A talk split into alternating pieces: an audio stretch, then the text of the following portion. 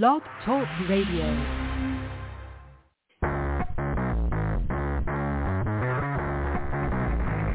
Hello and welcome to Action Radio. This is Greg Penglis coming to you from the historic district of downtown Milton on the banks of the beautiful Blackwater River. And now let's get into Action Radio. Yeah, the music comes up, the theme plays. It's like uh, you know Bugs Bunny. Ah, da, da, do, do, do, do. Anyway, just waiting for uh, Breanna Cannon to call in, uh, and we'll do our, our government inquiry report. And we've been talking off the air about a bunch of different topics, so I have no idea exactly uh, where she's going to want to go this morning. Big news, of course, in Florida is is Hurricane Ian, um, and I always think they miss a, a great chance to uh, to include Democrats in the names here. I mean, where's Hurricane Hillary? Where, where's Hillary? Where's Hurricane Barack? Let's have some fun here. And of course, we can take the the geldings uh, as well. We could have Hurricane, you know, Hurricane Kevin, uh, Hurricane. Uh, who's another good gelding out there? Anyway, they're all out there. Uh, but that's that's what's happening now. So where I am in Milton, Florida, I'm right near Pensacola. So I am supposedly out of the the cone of uh, of possibilities here. So we shall see. But my hurricane was Sally. And so it's it's quite an experience. In fact, Breanna's on the line now. Let's see, uh, see if she has any weather experience. Uh, Breanna, did you ever get caught in a hurricane or, or any major storm or any really big event, uh, uh, weather event or anything like that? Good morning. Good morning. I'm in Oklahoma, so there's been tornadoes, but they've all just passed right by us. Yeah, you get tornadoes. I forgot about that. I have not been through a tornado. In fact, I, I sort of joke around my my experience of weather. I was in New England for the blizzard of '78. I, I was in San Francisco for the earthquake of '89. Uh, I was here for Hurricane Sally. Uh, I figured next I should you know move next to a volcano or something like that. Get get the full full range of Earth uh, Earth events. Fortunately, I've been fine, and it's uh, you know knock on wood there. But uh, yeah, so it's it's it's a good. Uh, it, it's interesting that it's a just you know life you experience all these these crazy things can happen to you. And it doesn't matter where you are something's going to happen someday somehow some way. So it's uh it's kind of interesting. Anyway what uh, where should we go this morning? What would you like to talk about? Um, I was going to talk about Patriot Academy this morning because I keep saying Okay. that I would.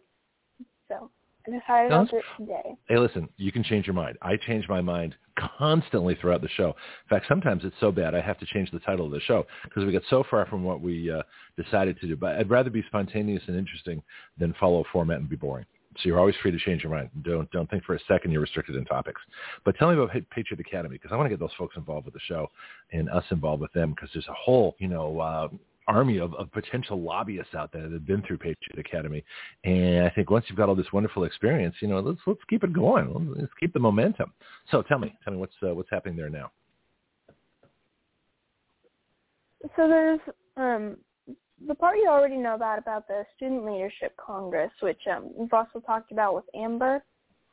Um, but they also have like a bunch of different classes and courses that you can go to learn. One of the the reason that I actually heard about it started with biblical citizenship, and What's it's a course that? that you can take. And I don't Yeah. I don't remember how many days or because they do like one day a week how I did it.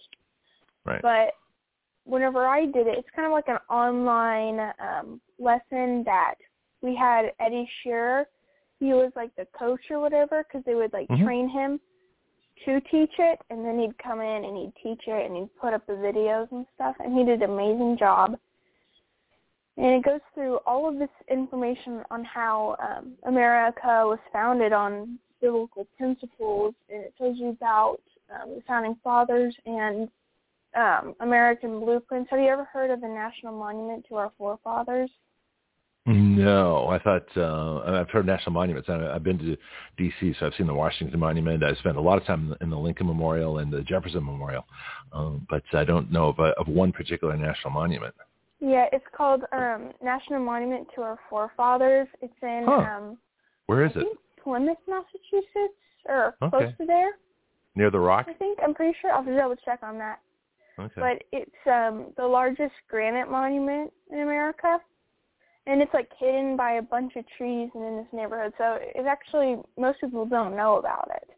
Hmm. and they have different figures all around it. It is it's a beautiful statue. Um, you could probably find it on Google and look at pictures and stuff. Well, I'll post it. on it now. Yeah. So it's it's uh, it's called the National Monument to Our Founders. What was the title again? Forefathers. Yeah, Okay. National Monument to Our Forefathers. And Okay. um, in the biblical citizenship class, one of the videos had a part of Kirk Cameron explaining it all. Um, he also has a uh, movie about it. It's called Monumental, I think. And Hmm. he goes in depth explaining it and stuff. And it has like um, a statue of faith and liberty and education and different things like that. And um, it's just so detailed. And it they call it like the blueprints of America. And You know, this is really interesting, interesting. because yeah, what, what, what's interesting about it, and I got Bianchi on the line too, so he'll probably join us in a second.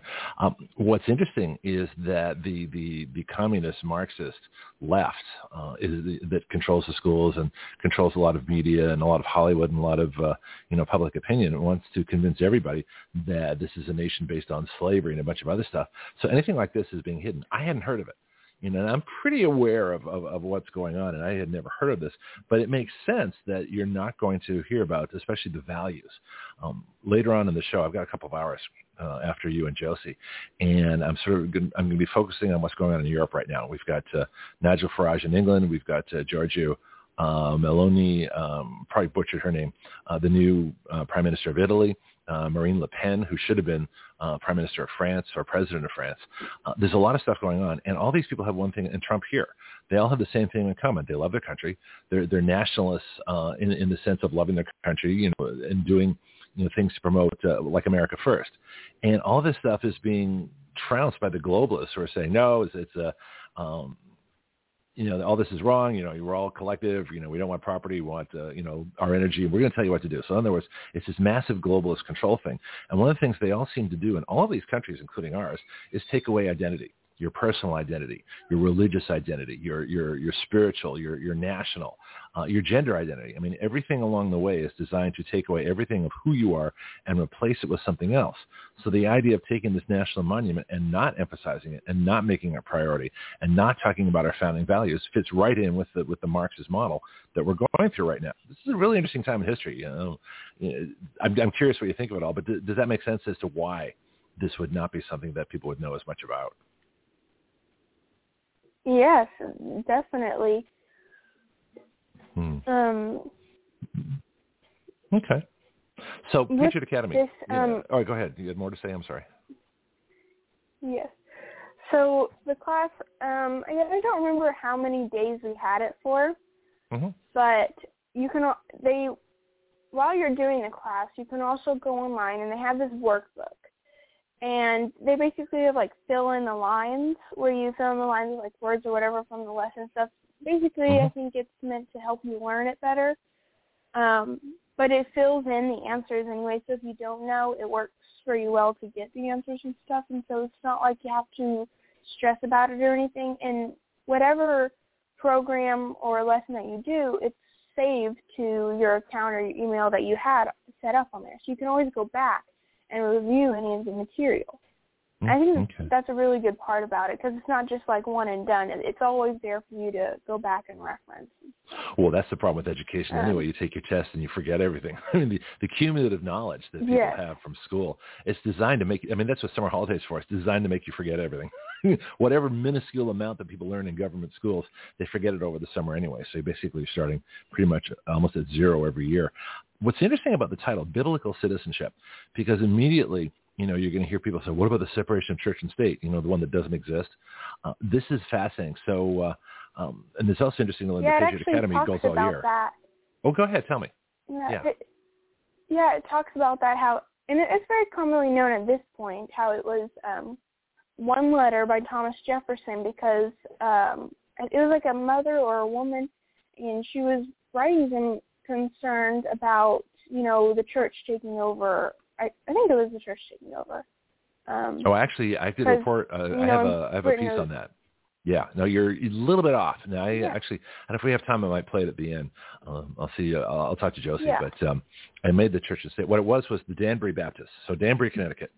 Uh, I think. Uh, granted, I forgot about the capital. What's the capital of Connecticut? Danbury, isn't it? Maybe it is Danbury. Anyway, the religious majority at the time were, were Congregationalists. And back in those days, back in either the 16, that would have been the 1700s because it's Jefferson.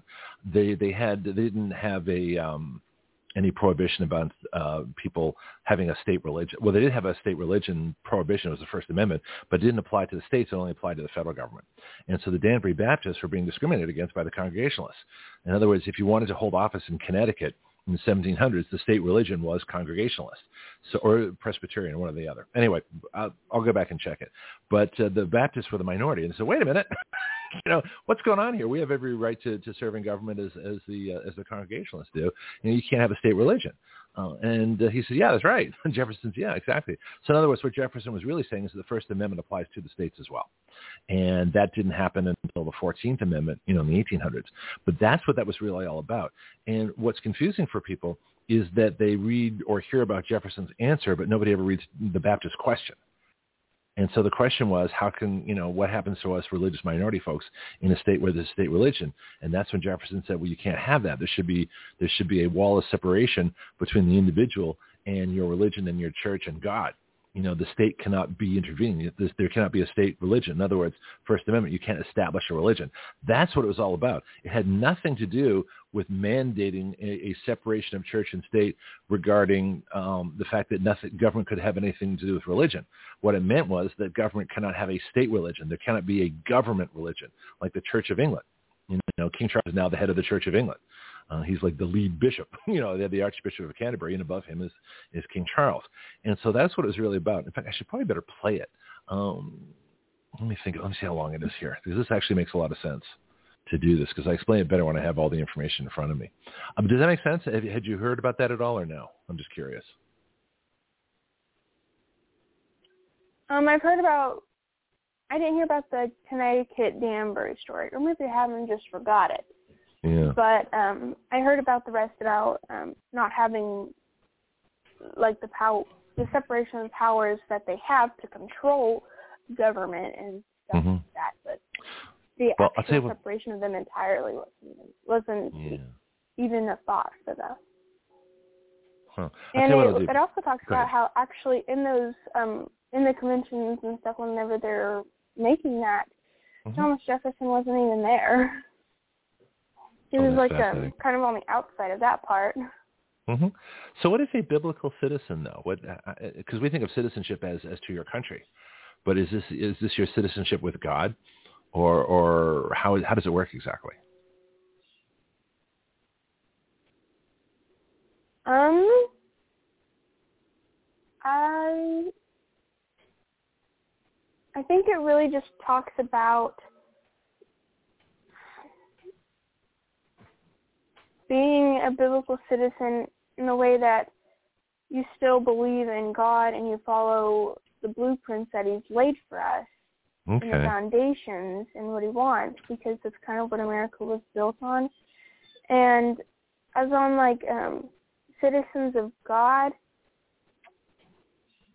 I mean, that's I don't know if I would understand enough to comment on that properly. No, that's fine. Yeah. Uh, and again, I ask all kinds yeah. of impossible questions because I like to think for myself. A lot of questions I ask don't have an answer. Uh, it, it's fun just to kind of speculate. So I'm thinking about biblical citizenship. So obviously, you don't have citizenship with God. You know, we're all part of uh, of God's creation.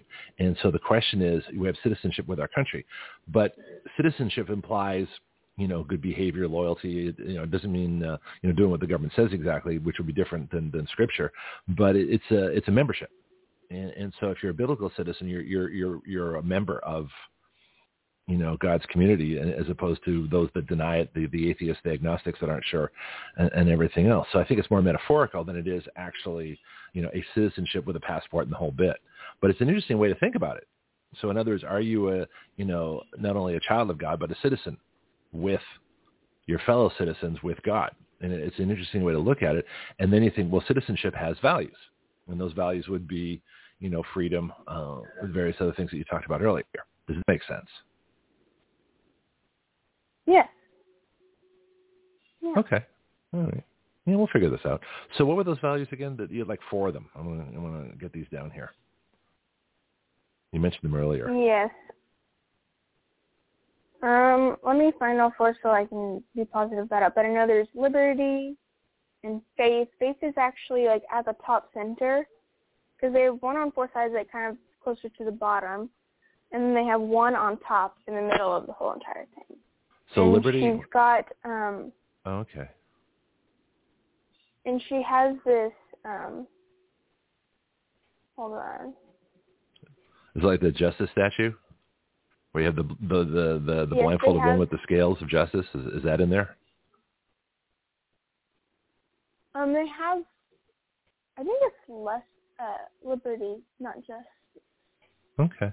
Well, while you're looking it up, actually, let me, yeah, if you get the other three, I want to include this because this is interesting. The question is, and this is something we had to solve when I worked with Jen Clark in Australia, uh, one of the founders of the Freedom Trucking Movement, and we had to define liberty. And it's not easy. you know, it takes a little challenge. So have you puzzled over, or do you have a good working definition of liberty? um freedom. Yeah, they're, there's they're similar, but there's a difference. Very big difference. Have you thought about it? It's an interesting question. Pianki, let's bring him in the conversation. Pianki, what's the difference between freedom and liberty? Liberty is the ability to seek freedom. Okay. Breanna, Yeah. you want to give it a shot?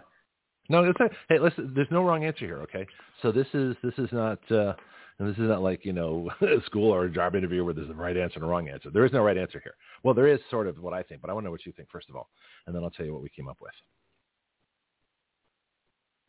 Um, I think we all have an ability to try and seek freedom in one way or another.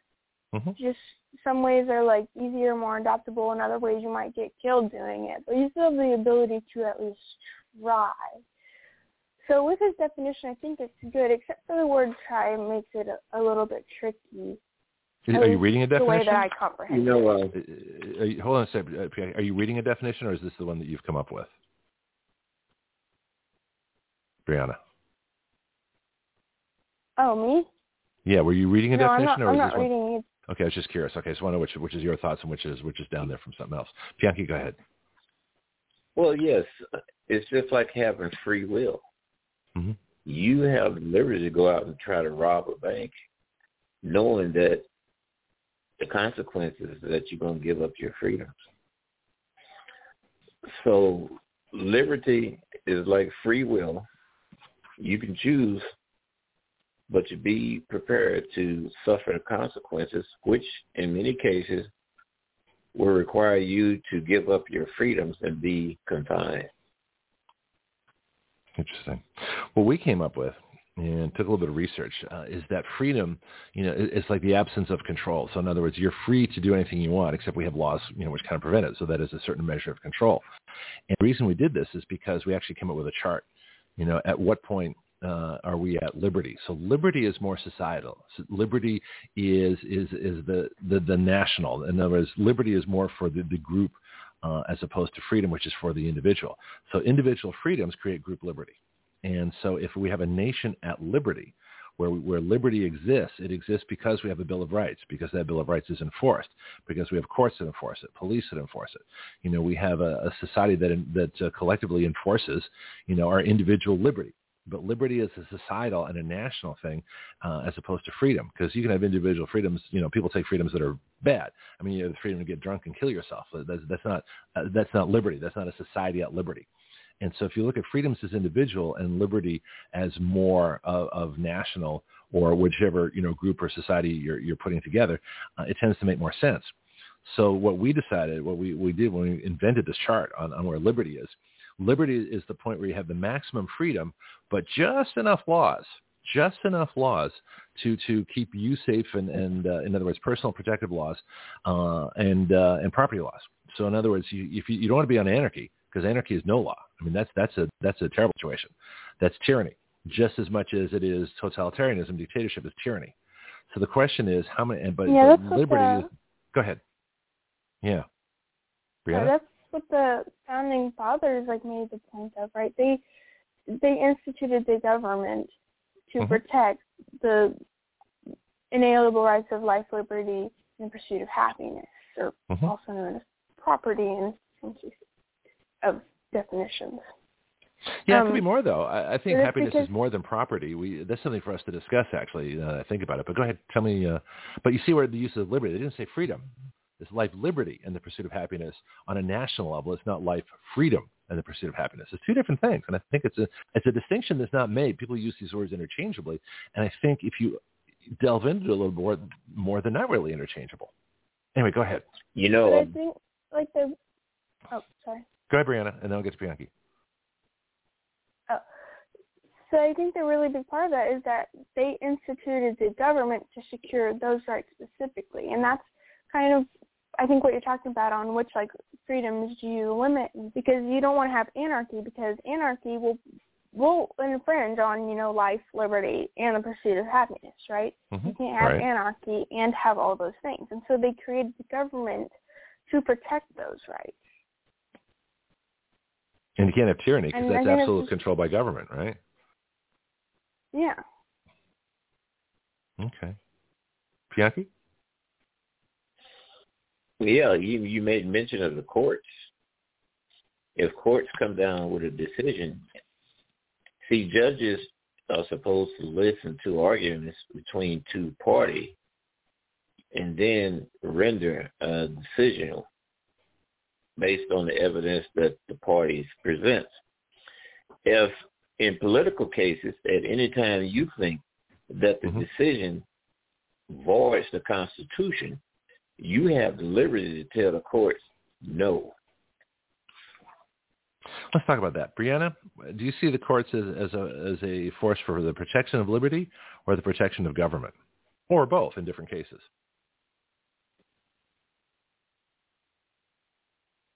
Um,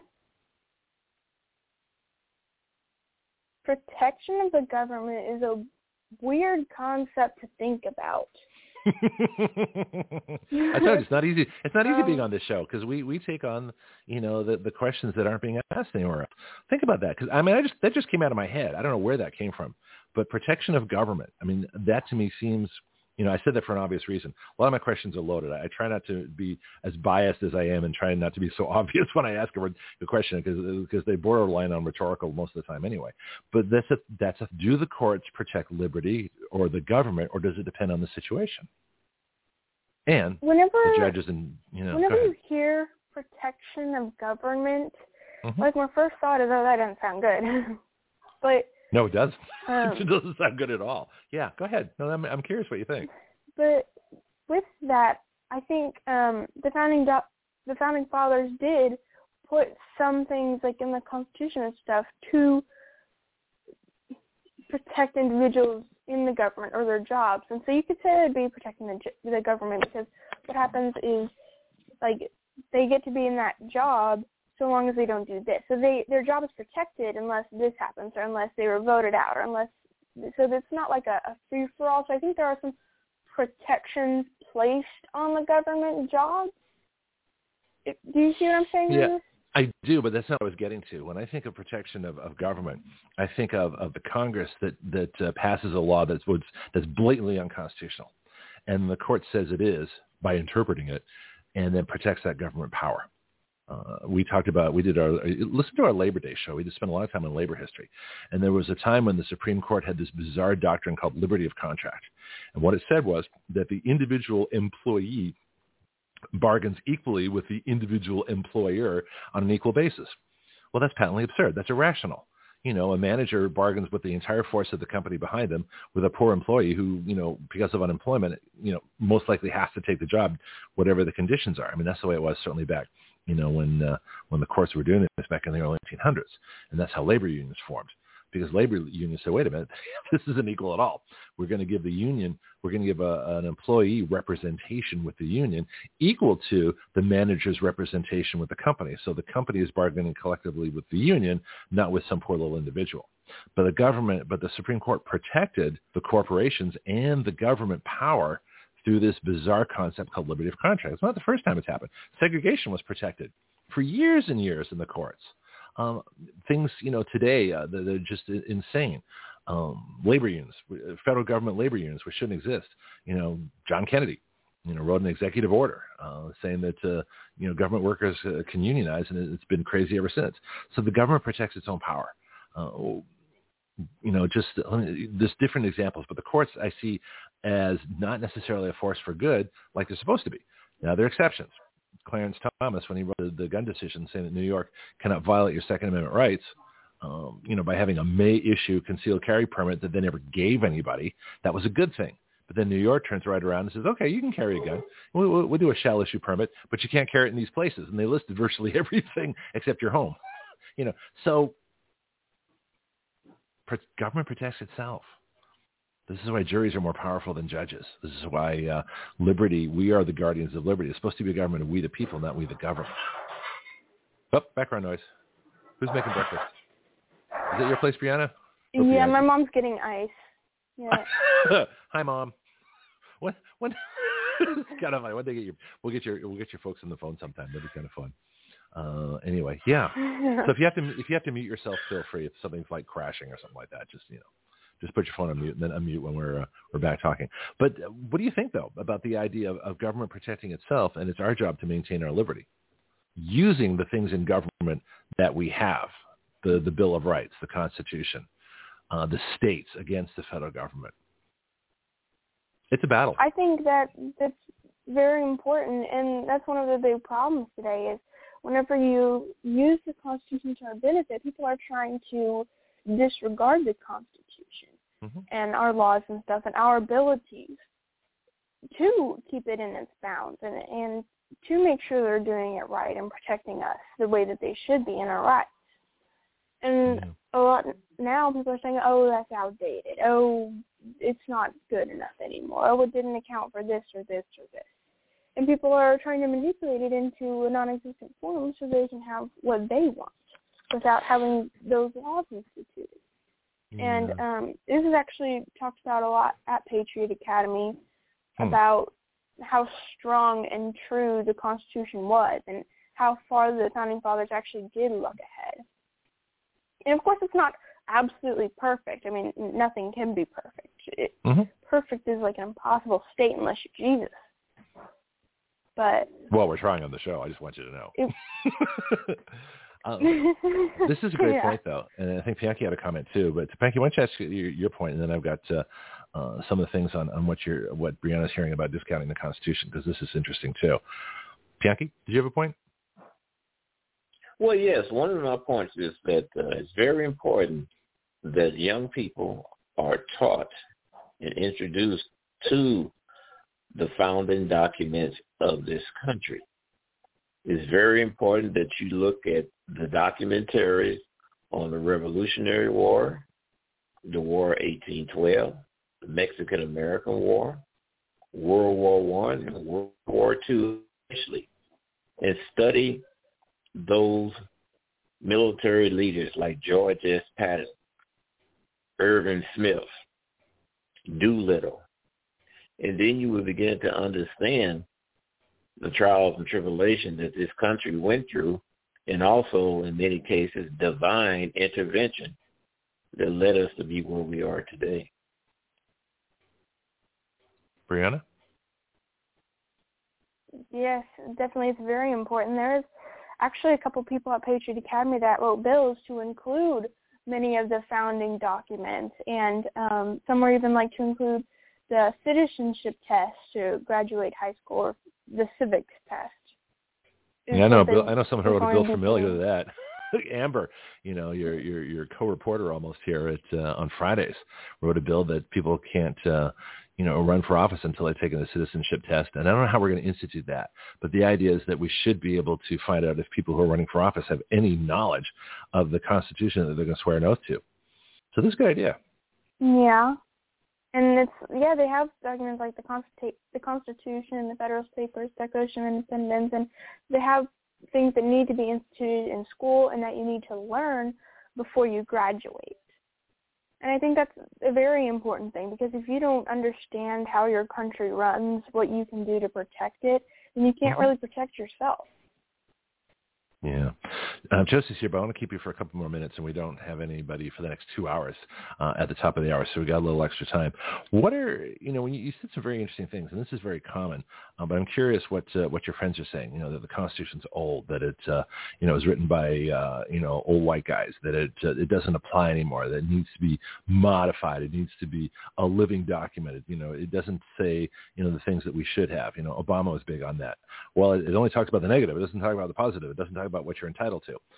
How do you handle those kinds of, of, of questions and objections? Um, I haven't had it per- uh, personally stated to me directly by anybody. Mm-hmm. Um, it's really just been stuff you see and you hear about and you learn, but of other people doing. But I've never encountered it personally. Yeah. So, but why do you think those kind of things are out there? Because to me, there's a there's a political objective behind it. I think it's got something to do with the spiritual too. In the Mhm. case of, it's pretty obvious how the world is going more and more towards sin, and people are doing more and more wrong. And so what happens is they want to be able to freely do that sin, or they they have been so corrupted with society and what they're wanting that they're trying to use every excuse in the book to change it to allow them to do whatever they're wanting, whether it's right or wrong. Whether, it doesn't really matter on that to them. It's whether they want to do it, whether they think about it, what um, the mainstream news thinks about it.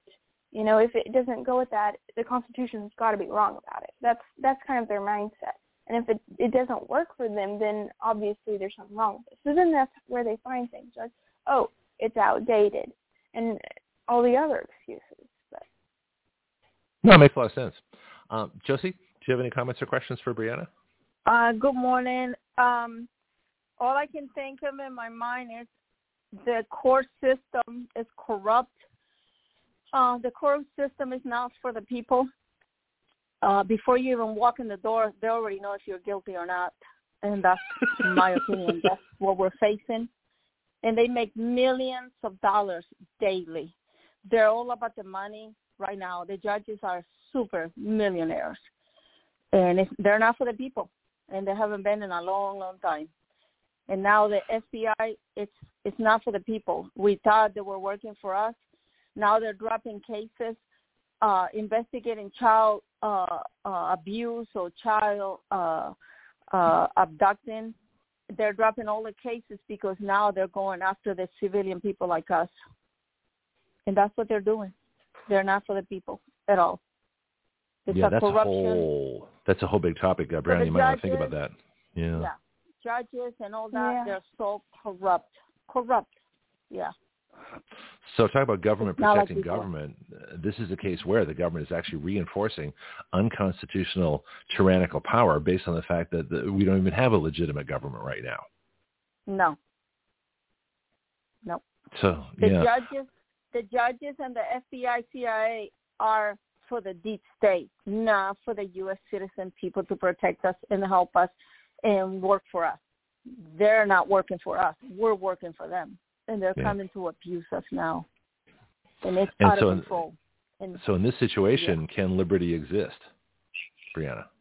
of course liberty can exist we just have to get rid of all of them we'll get Breanna back in there one more time. house And then let's get, you know, I, yeah, absolutely. No, I, I agree with you, Josie. Breanna, let's get your final comment. And of course, you're welcome to stick around if you want, but uh, just want to make sure, uh, get last word in, and then let's uh, let's do it again next week.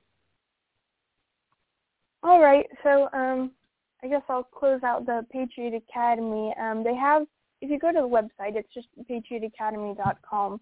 Um, you can look at the programs and stuff they have.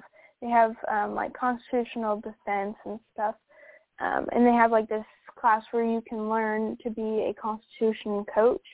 And I'm pretty sure you Ooh. can go in person and get trained with that, but I also think there's an online way to get trained to be like a constitution co- coach which really just means that you can go and teach one of their classes and Mhm. know it and have a good understanding of how to teach it and stuff in like your church or a school or a group or wherever you're wanting to teach it, even if it's just at your home and you're just want to learn it with your family. Um, but they have a lot of good programs. Okay. Hey, let me tell you, you're getting to be a much better speaker. Um, you, you, the whole, you just, you're just getting better at this. So keep going, keep reporting, keep, keep doing what you're doing. Um, but uh, uh, check out your, your, some of your early recordings and compare what you're doing now. You sound fabulous. And I just want to let you know. Thank you. You're welcome. So what I'm going to do is after Josie's report, I'm going to play our church and state piece that I made for our own channel, which is Action Radio Founding Moments. This is where I'm going over all the founding documents, Articles of Confederation, uh, the church and state letter of uh, of Jefferson the Baptist. So I'll play that so you can listen to the podcast later. Uh, I'll, I'll play it about half an hour, three quarters of an hour, depending on how much time Has. Uh, and then we'll uh, then you can really get an idea where that is. But go to Action Radio Founding Moments, and also if, if you and Amber can get a hold of Rick Green, Patriot Academy, I want to start working with those folks. You know, we've got probably thousands of graduates of Patriot Academy that could be lobbyists for citizen legislation. You know, considering that's what they did there at the academy, that would be fabulous to do. So let's talk off the air and see if we can work on that too. Sound good? Sounds good. Okay. I'll talk to you next week. All right. Thank you. All right. You take care. Let's bring on uh, Josie's report.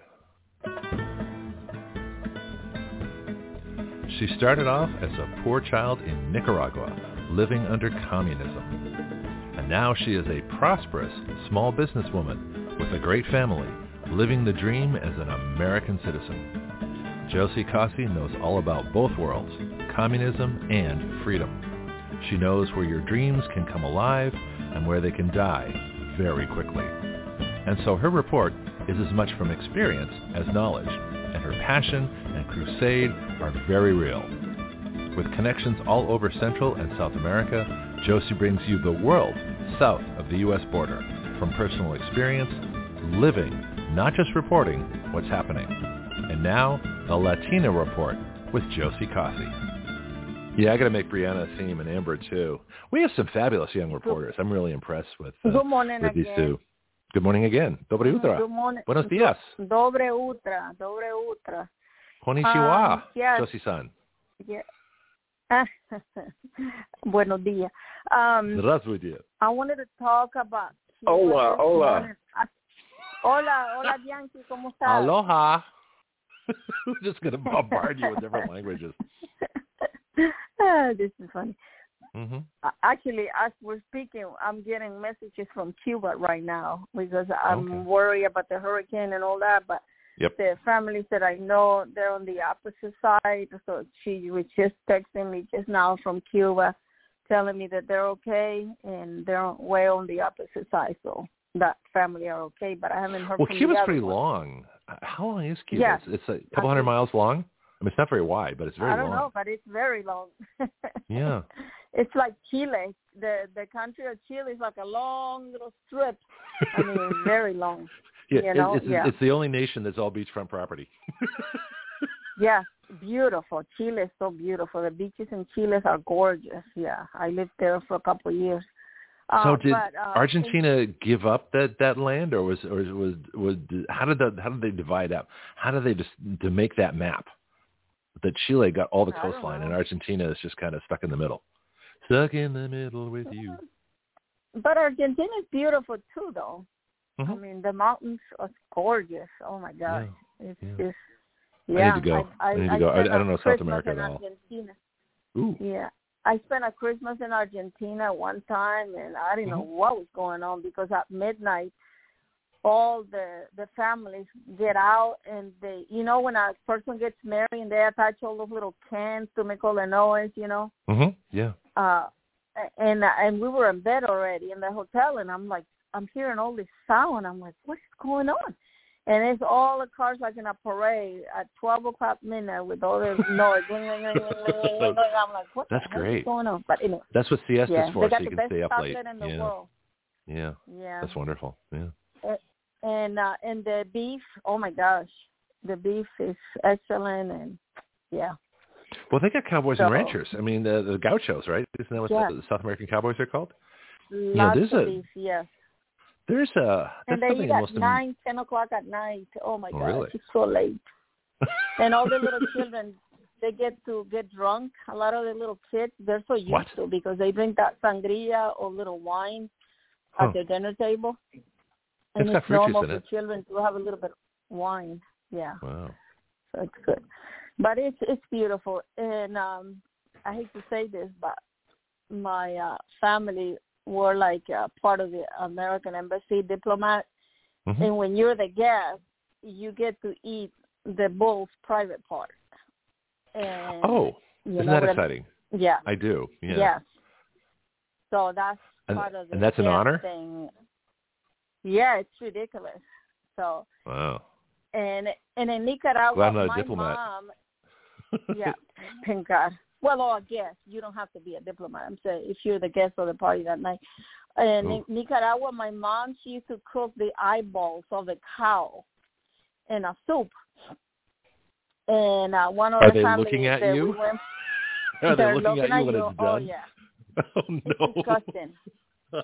Yeah, and uh, one of the Americans uh, traveled with me at the time from DC, and my mom served that soup, and Eyeball they were disgusted about it. Said, "What is this? What an eyeballs?" So uh, it's it's crazy. We eat everything over there. Well, if you're poor, I mean, you look at the Asian countries yeah. too; they eat everything. Yeah. You know, I mean, uh, go to an Asian market in Chinatown in San Francisco, you'd be amazed what you see. Dogs, Every, everything gets eaten. Oh, everything. They're all in small cages. It's horrible. You know, Yeah. just it, it's it's And an my- amazing. You know, Westerners have have no clue. go go to a market. Go And- to a fish market.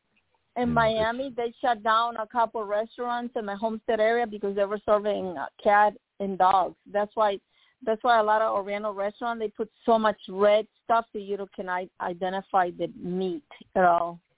Hmm. I don't eat Chinese food at all. No, no. I love learned my lesson food. in Miami. But American Chinese food, Chinese. Chin- See, this is the Yeah. thing. You go to Chinatown in San Francisco. Chinese, there are in Chinese America. Chinese restaurants and they're American Chinese restaurants, and they're very different. Yes. Yeah. But yeah. But let me talk about Cuba. Um, Sure. What's going on right now in Cuba, uh, and I get feedback back and forth. I have different families in Cuba. I communicate. I Mhm. was finally uh, send money to Cuba. There's a scam with everything you do over there. Hmm. Um, but you know, 63 and communists uh, and the Cuban people have been suffering. But now the government is cleaning house again, like what they did back in the 80s with the Mariel boat that they sent to Miami. Yeah. grandmothers and little kids and eight patients. You know, they clean house. And criminals, Uh, right now, about jails are out. Yeah. Oh yeah, yeah. They're doing the same thing again. Uh, right now, about two hundred thousand people have left Cuba, and it is insane. I thought it was one hundred and twenty, but I was listening to a report from Cuba. It's about two hundred thousand. And uh, what they're doing now is there's they have like a package, right? They say, okay, you can go you can go to a vacation to Venezuela or Nicaragua, but especially in in Venezuela, you get a package deal, hotel, and everything. And when you get to Venezuela, they ship you back to Cuba. You don't even you don't even get to go to the hotel to put your bags, and they ship you back. So it's a big scam going on. The Cuban government is pulling because a lot of these families are struggling selling their home. They sell everything to escape Cuba, and then when they come back, they don't have nothing. And sometimes they get torture and murder if they get sent from the United States by Biden administration. Uh, so a lot of the ones going to Nicaragua, they're not being returned like the ones from Venezuela. So Mhm. they have to pay a little bit more for the package to go to Nicaragua. And from Nicaragua, they make it all the way here instead of going to the next country next to it, which is Costa Rica or Panama. You know, if you really are looking for political asylum, the first country you hit, that's the one you should be getting political asylum, refugee. But no, they all want to come here, of course. You know how Well, because they're, not- they're not here for asylum. You know, Bianchi and I and you and I talked about this. They're here for the money. Yeah. I was just making a little Yeah, note to myself. Yeah. Here's a question Mhm. though. I I heard about that. Go when ahead. Trump comes back in, in 2024, or ideally January 21st, 2023, uh, so he can he can finish out his stolen term and still be able to run for Yes. uh, a full second term. Um, Yes. he can invalidate. He's going to invalidate everything that, that Brandon did. But because Brandon was never president, you know, if we can get some kind of ruling on that, the, the geldings aren't going to help. But if we can get some kind of official status, official ruling that uh, Brandon was never president, that means that every illegal that came in, you know, has no status and could be just as quickly removed, which is why the geldings should He be will. saying, don't get comfortable, you're not staying. But see, they should be telling him that now. Yeah. The Republicans should be saying that right now. His commitment, you know, McCarthy's fluffy little commitment, the what I call the one night stand Mhm. promise, you know, say Mhm. anything or do anything to, Yeah. to, to get someone for the night, you know, that's what he's doing. Well, even, but there's not one mention of illegals. But they could all be sent out. Well, they could be sent out anyway. But the point is that uh, that would make it even a, even a stronger case. Say, look, he was never president. He couldn't authorize anybody to come in. Y'all got to go. Yeah. So pack up and leave, or Yeah, we're going to make your they life will. miserable. Yeah. Trust okay, good. me. Yeah. They will go. They will go. Oh yeah. Okay.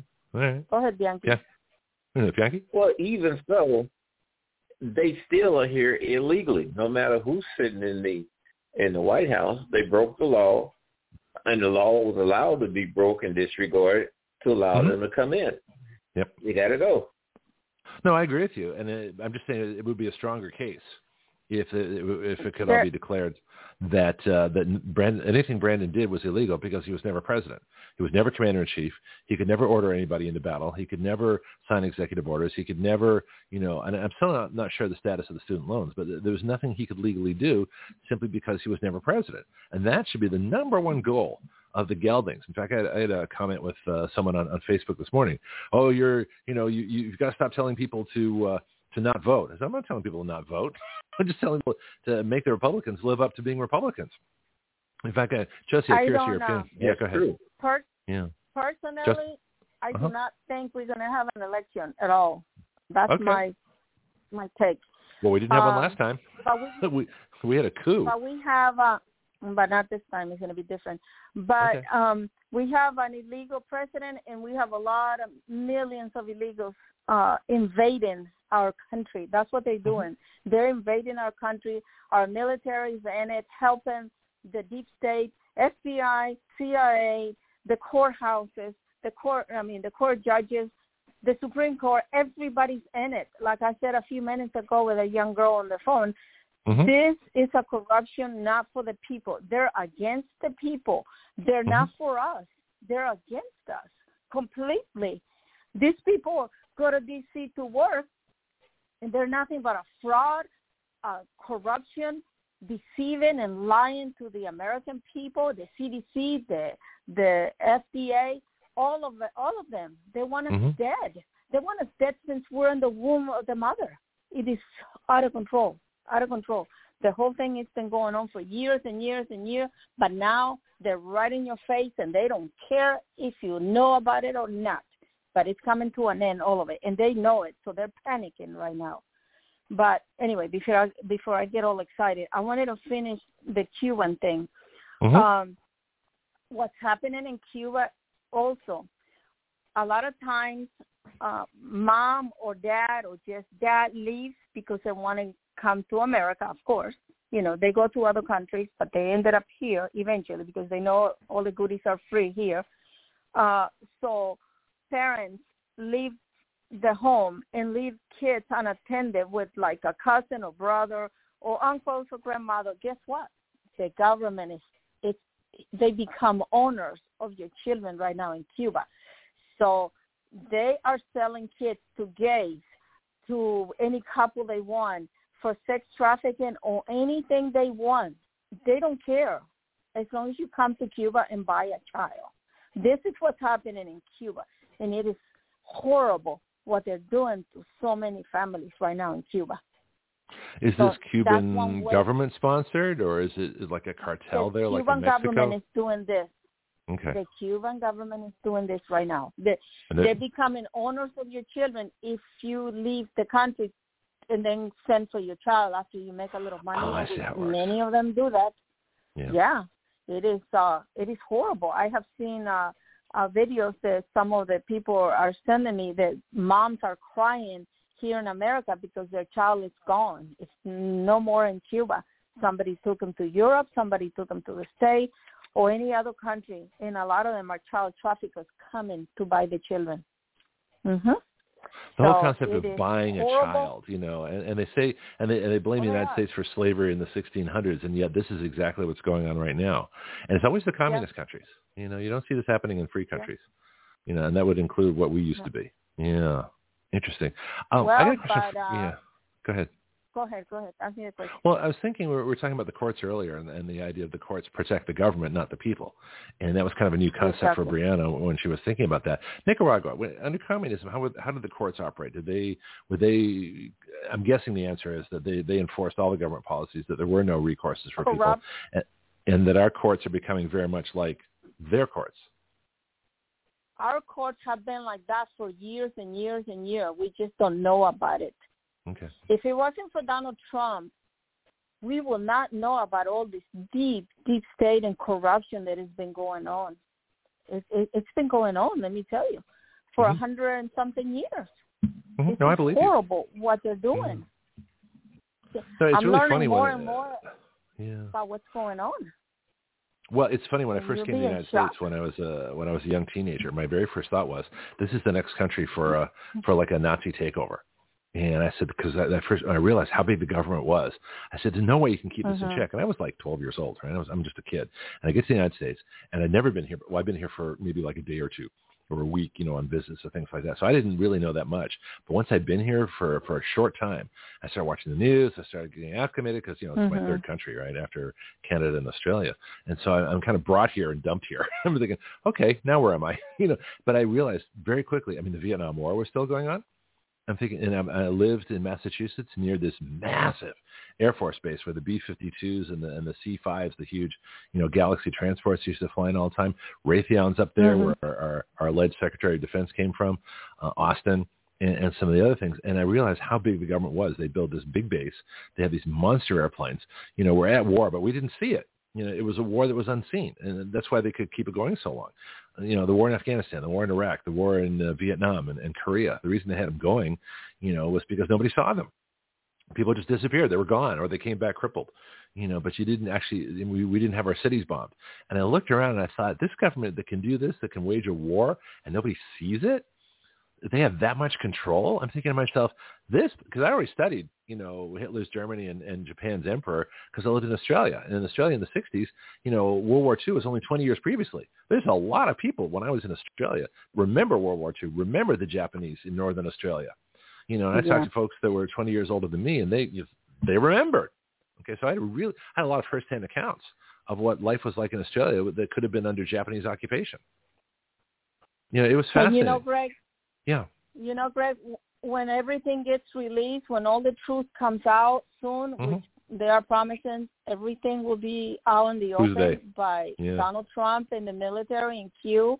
When Mhm. everything gets released, and supposedly JFK Jr. is going to release everything with Donald Trump, and I believe it. I believe that's why they postponed the magazine for the 22nd. I have a feeling, the gut feeling that JFK Jr. is going to introduce his magazine because out of the blues, why is George coming back? And it is coming back because I signed a release by the lawyers of the team for my story that it's going to be there and it's going to be October 1st. I hope they make it the, the, the deadline October 1st. But uh, that's Saturday. all is going to come out. Yeah, all is going to come out. Everything, all the corruption of child trafficking, the vaccines, they've been injecting poison to a lot of the United States citizens 40 something years ago. Like Dr. Judy Mikovits always says, never, ever, ever take a vaccine of any type because they've been creating autism, bipolar, schizophrenia, Alzheimer's, cancer, Park, uh, Parkinson, everything. It's in the vaccines. It's in the vaccines. And uh, I have a friend of mine. She's a pharmaceutical. Uh, her son is a doctor. Her husband is a doctor. She and she has a lawyer uh, daughter. They all took the vaccine because they believe and trust the CDC. And Yeah. now the young, um, well, he's not that young. He's thirty something years old. The son is engaged uh, or, or to marry this Jewish woman, and she's telling him, "I will never ever vaccinate my child." So they're having that argument right now that he wants his kids vaccinated with the routine vaccines. Of course, I'm not talking about the COVID, but the routine vaccines are deadly, deadly, and we didn't even know that they've been doing this for years and years. No child in America, I mean, not that many children should have autism, uh, cancer. I mean, back in the 60s, we barely heard about cancer. It was here and there, you know, but now everybody has cancer. Uh, three out of five people have cancer in America. And this is all well organized, the whole thing. And it's been going on for a long time, including the cheap shoes we're buying from China. It's giving us problems so we can have hip replacement and knee replacement. We never heard of such a thing in our life. You know, this is funny. I'm going to tell you. That's okay. People are overweight now too, but you know that's that's another big problem. Overweight causes of the food, hip and knee replacement. food, right? Yeah, They're poisoning our food with GMOs. They're, they're trying to put all this, like the Gatorade. The Gatorade is deadly, and all the all the young people say, "Oh, Gatorade because it's gonna take care of my thirst and all this." And I Mm. stopped buying Gatorade when I found out that it's no good. It gives you cancer. So all this stuff. Which part of it gives you cancer? Which which part gives you cancer? because of the because of the color that they put, like okay. the uh, uh, as- asafrin or whatever you call that. Yeah, it's it's bad. Well, the biggest uh, problem is it has uh, there's no Everything. magnesium. This is one thing we learned from our doctor's panel. There's no magnesium in, in Mhm. Gatorade, and magnesium is the one mineral that allows you to regulate your body temperature. So they're giving you something The that does that supposedly you know helps you with sports and activities, and the one thing it doesn't do is give you the one mineral that would allow you to regulate your temperature when you're engaging in sports and activities. Yeah. So it actually Yeah. it's it's it's a it's a negative. It, it actually is worse than water, you know, for many reasons. But I didn't know it gave you Yeah. cancer. I, I have to uh, uh, look more into but, that. But yeah, it's now well, here's a question though. Control. Yeah. Well, I was just What's thinking, you know, is this is this by design that they're actually trying to kill all of us? Because I, I have a problem with that simply because the more people they kill, they'll their market share. You know, it's, it's like the cigarette companies. I mean, you know, they every time they, uh, you know, somebody dies of lung cancer, they have to find another customer to make up for that customer that they killed off. So there's a you know, limit if to you it. notice, yeah. no, they, Go ahead. they know you're gonna die eventually, but more people are being born.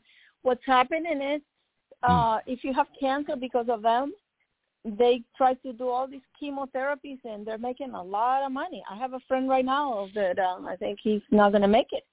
Uh, Oh, I told sorry. him to get off the stinking chemo. I talked to uh, Dr. Judy a couple times about it. Remember, she keeps telling me, get off the chemo now Oh yeah, because the yeah. chemo is what's really going to kill him. Well, look up David Trombley. David uh, David's been on the show. He had a rare bone cancer. He cured it naturally. He got rid of all the poisons. You know, everything from filtering the water. You know, in the shower too. You know, you got I got to get a shower filter. Yeah. So I'm, I'm gradually improving. You know, I do farm fresh eggs. I don't buy eggs in the store anymore. You know, none of my stuff has GMOs in it. I don't buy you Yeah. know, really hardly ever um, produced food or food that has been altered in any way. It's just mostly you know raw fruits, vegetables, and and, uh, and meats that I cook. That's pretty much it. Meat, eggs, and fish Yeah. You know so so i'm Yeah. doing the best that i can i'm feeling great by the way He's losing weight you know this is this is this is kind of cool um but there are there are so many things you can do yourself but people don't think about that when they buy their potato chips and Exactly. you know hop into burger know. king and yeah yeah well my question yeah. though Don't eat was, a do you Burger think- King or McDonald's, whatever you do.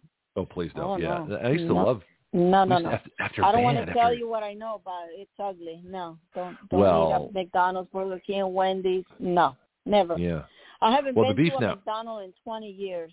yeah 20 years. the last time I was in McDonald's No. was in Paris with my daughter because we were curious to see if it was the same. It was the same. Tastes exactly It was the the same. here.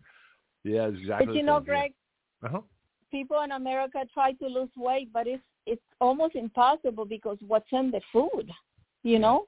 And I know a lot of people are having fast food because it's faster, it's good, and they don't have time. They don't want to make time. But there's time to cook. I cooked almost every day. The only fast I cook food that I minimally. is You know, I mean, there's there's a way to do it. Like I have enough fruits and vegetables around here that uh, I have Me plenty too. of food that doesn't require cooking. In fact, most of my food does not require cooking.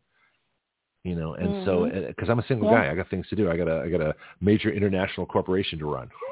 By the way, listenership Mhm. is skyrocketing in Canada, Australia, and, and over in Great Britain.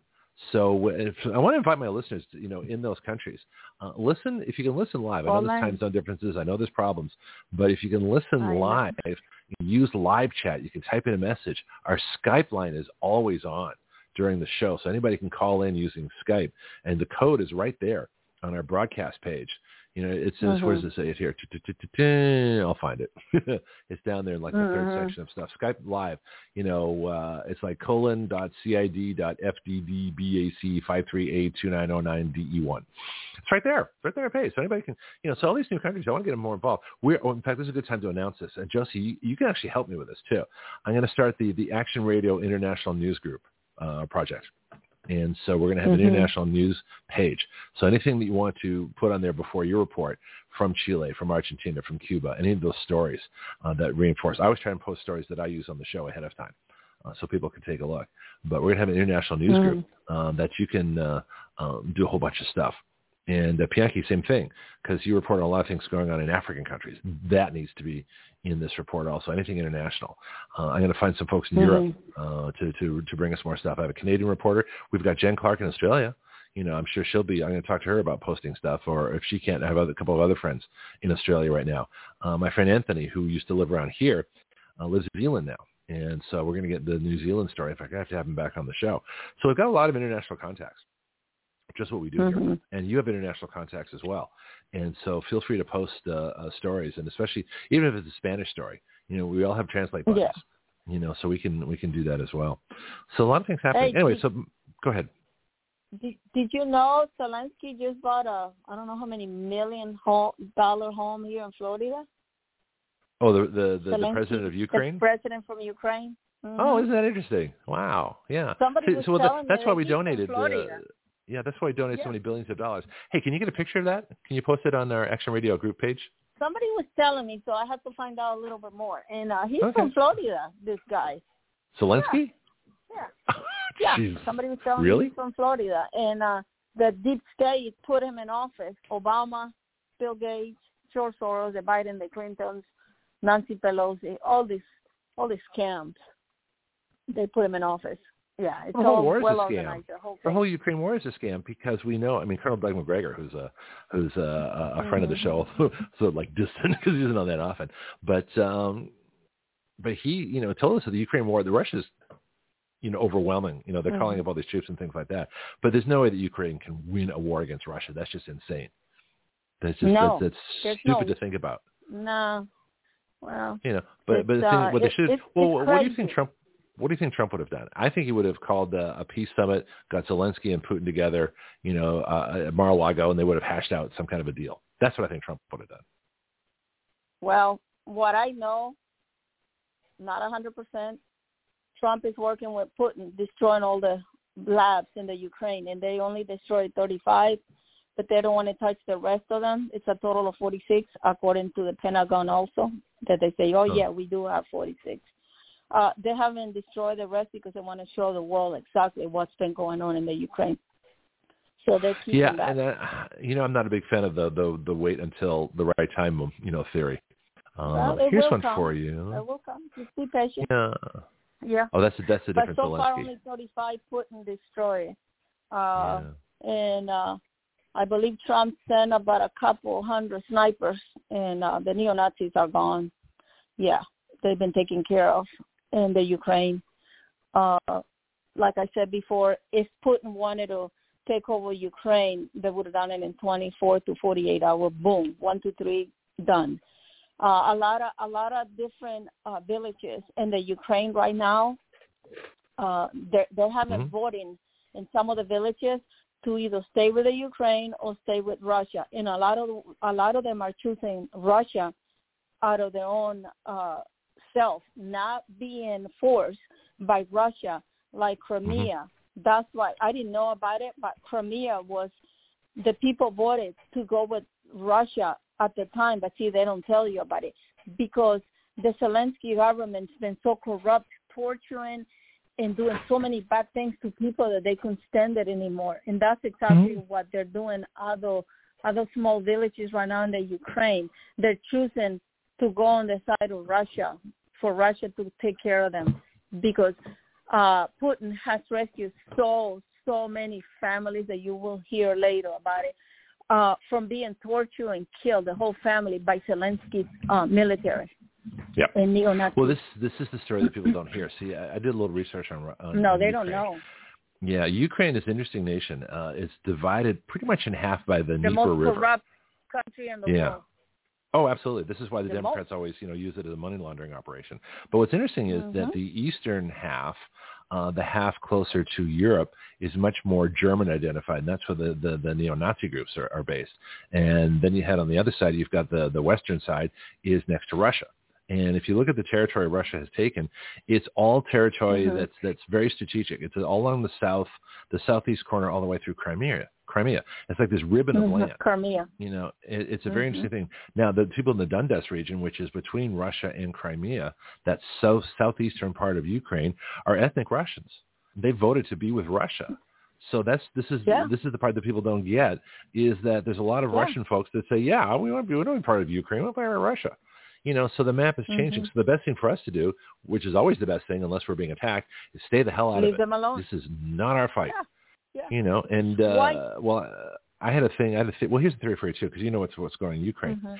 that the uh the putin turned off a lot of the uh the oil i think he turned off the nord stream one you know pipeline to europe and i think he did that so that europe would pressure the united states to uh, to stop funding ukraine uh, I, we should do it Mhm. anyway, Yeah. but that, that's what I think. Uh, see, see, here's something interesting too. Putin knows how to use power.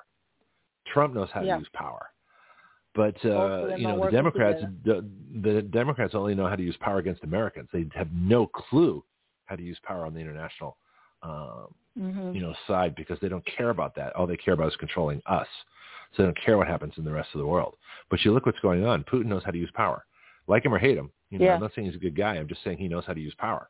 And Trump does too. And that's why those two meeting, you've got two men of power who know how to use power with huge militaries at their disposal, which it's like the, the two biggest, you know, bullies on the block. Are they going to fight? No, they're going to talk because they're going to kill each other otherwise. And they know it.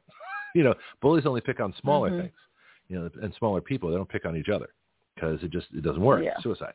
You know, but it'd be interesting to see, but with Brandon, nobody cares about Brandon. You know, But you know- It- yeah. But you know, Greg, a lot of these Uh-huh. countries are working with Trump right now. Saudi Okay. Arabia, uh, China, Russia, uh, Italy, well, uh, uh, Greece. A lot of these countries where Trump went, right. there's a reason for. Oh yeah, there's a reason for it, and I have a video that goes step by step with everything. It's pretty cool. Uh, you always have a video. It's funny. yeah. right now. Yeah. Well, what about Yeah, the um, what about the Abraham Accords? You know, this is probably one of the greatest accomplishments of, of the Trump administration in foreign policy, is getting Bahrain and the United Arab Emirates and Morocco, and I think Saudi Arabia. I'm not sure what the current status is, but they all had they didn't have uh, peace treaties with Israel because that would you know their their Muslim population would go crazy, but they had economic treaties. And based on economics of Mhm. trade, of airlines, of, of exchanges, uh, of cooperation in all kinds of areas. These countries were getting along fine until Brandon comes back and says, "Oh, we got to, you know, we got to take up people who aren't a people, the Palestinians. There is no Palestinian state. There is no Palestinian people, folks. It's all made up. Got made up after the British, Mhm. you know, declared the area Palestine, you know, after World War One. That's where all this nonsense started. Mhm. And then, and that the land that the British declared Palestine was really Israel. So now that it's back Israel, uh, and Israel screwed up by giving away land for peace, all they got was less land uh, and, and uh, less peace. you know, so when they talk about peace, you know, they'll take a piece of this and a piece of that. But uh, but the question now is, yeah, Oh, that's you're land for peace. Okay, we'll take this piece. Yeah, thank you. And we'll, then we'll take that piece. That's what I mean by land for peace. Um, but the, but the question now is, can we resurrect the Abraham Accords? You know, when Trump gets back, I would say yes. I would say this is just a, a bad aberration of uh, you know the dark ages we have to live through with a tyrannical coup, you know, running the country as opposed to you know a an elected uh, government. Because if we had an elected government, we'd have Trump, and none of this stuff Yeah. would be happening. So it's like we're in an alternative universe right now. We're in a bizarre place that we shouldn't be in. We're in the wrong place. We're not supposed to be here, folks. We're not supposed to be here. You know, this is, should have been Trump's second term, and then DeSantis could have run in 2024 after two terms of Trump, and we we'd not only be great again, we'd be amazingly great again. I think. Hey, Ron, uh, talking about Ron DeSantis, you know he canceled the the visit here to Pensacola. He was going to be at Fish House on uh, Saturday, and he canceled Oh. because of the um, the hurricane. hurricane? So we get a Yeah. chance to see him because he's coming back. Yeah, Okay. he's coming Well, I don't want to see him. I want to meet. I don't want to just see him. I want to meet with him. I want to yeah, talk I to him. met I met him You know, before. yeah, these little him these, and his these- wife. no, but I mean really meet with him. These little meet and greets, these little selfies. Uh, you're great. You're like the selfie queen. you're, you're like a selfie I with am. anybody. so funny. Yeah, I get if you look at our selfie with all of Facebook pages, yeah, Jesse's all over with, uh, which is good because I don't care. I mean, I don't, I don't do the pictures. So But he's coming back uh, to Okay. Pensacola, uh, to the Yeah. fish house. Yeah. So, For those that don't know, the but, Fish uh, House, it's a big restaurant here on the on, on the Gulf Very Coast, and it's like the Fish House, Joe Patti's, and there's a couple of others. Massive restaurants. You know, if you want Louisiana Yeah. shrimp, you want uh, tarpon and uh, amberjack and uh, red snapper and all those wonderful things that, that we come out of the Gulf. These are the restaurants to go to. Very busy, yeah. Mhm. Yeah, they should be so- supporting us too after that Well- plug, shouldn't they? I mean, they should be. You know, hey, Fish House, do you hear that? Yeah. Contact contact my secretary. I only go once in a while, like if it's a a big group or something like that. 'cause I always Mm. forget about it, to be honest with you. But Yeah. but it's crazy.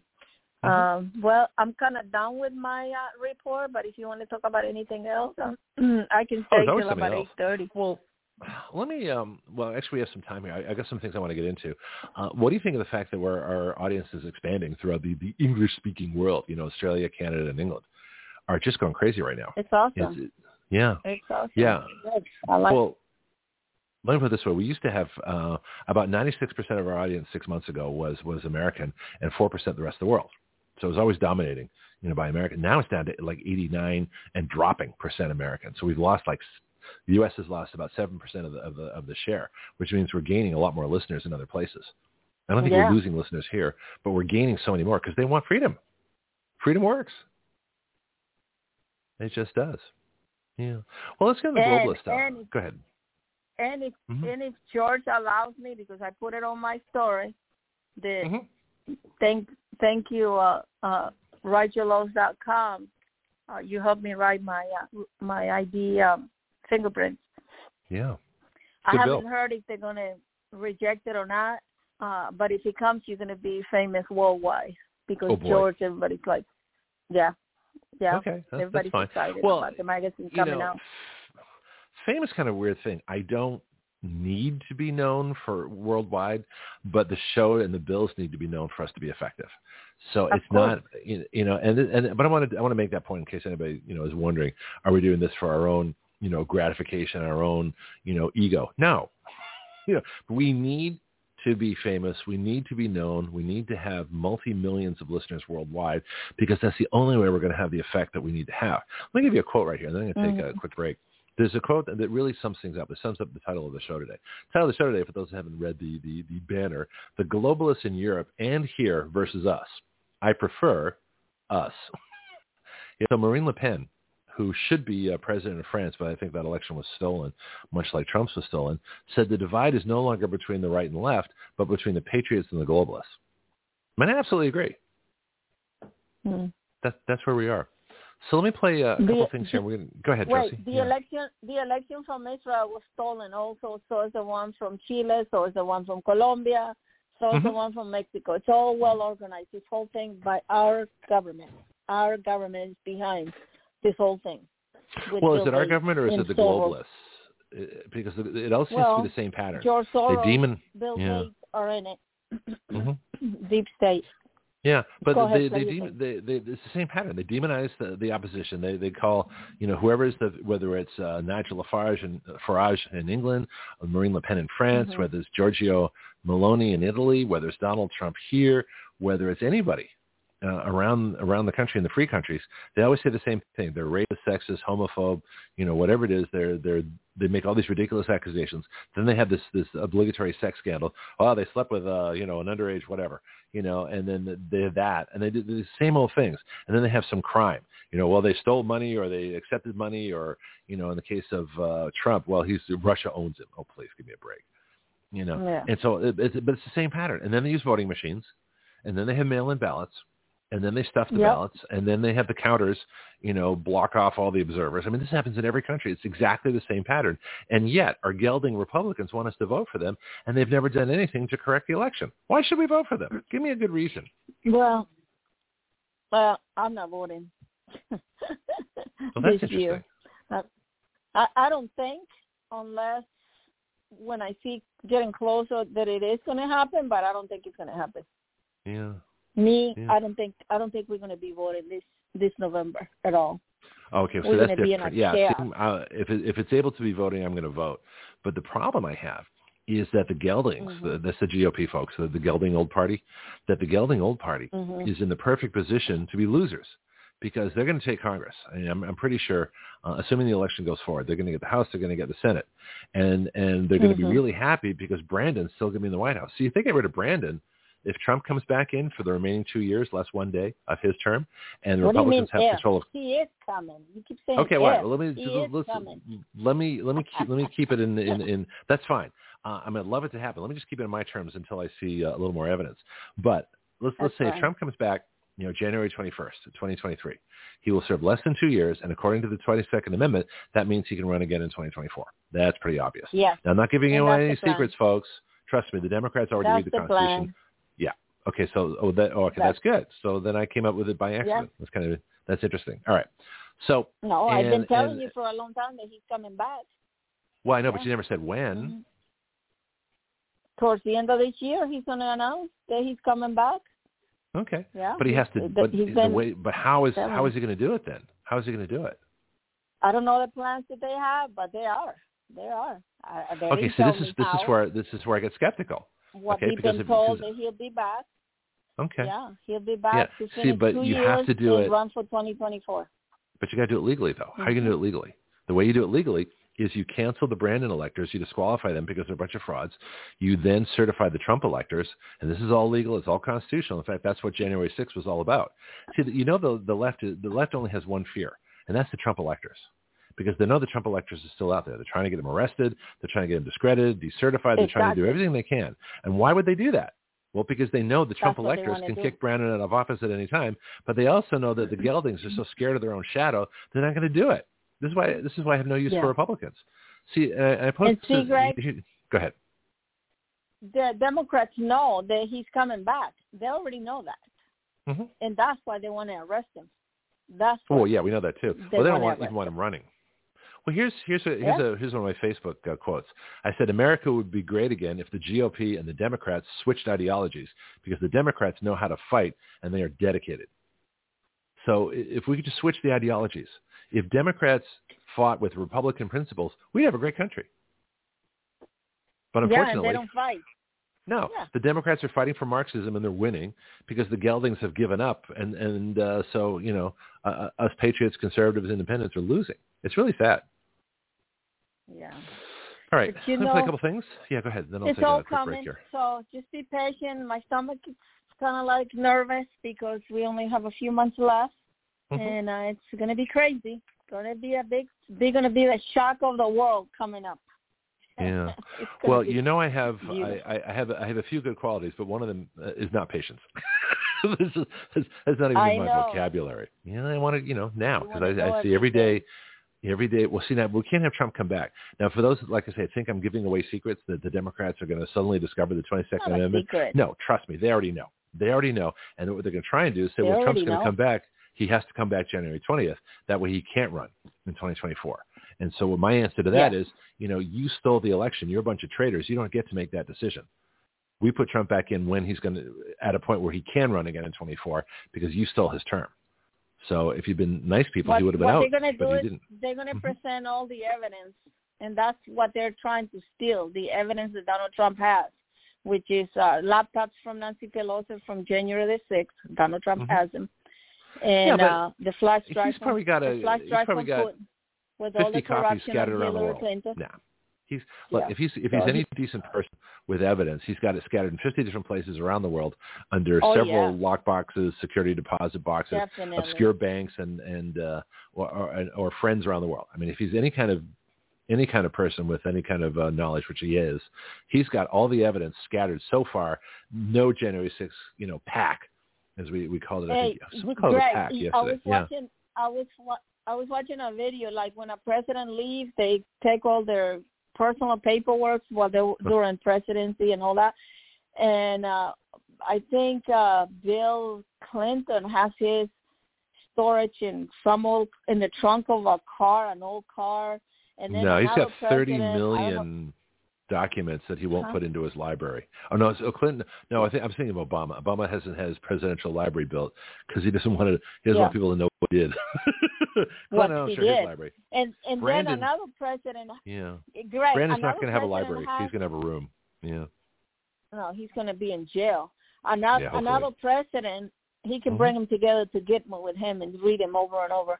Uh, another president, I think it was George W. Bush, the old man. I think he had his in a um in a skating ring, like right behind where they put all the shoes, you know, to rent the shoes, the rental. There was a special area right there, and all his papers were hiding right there.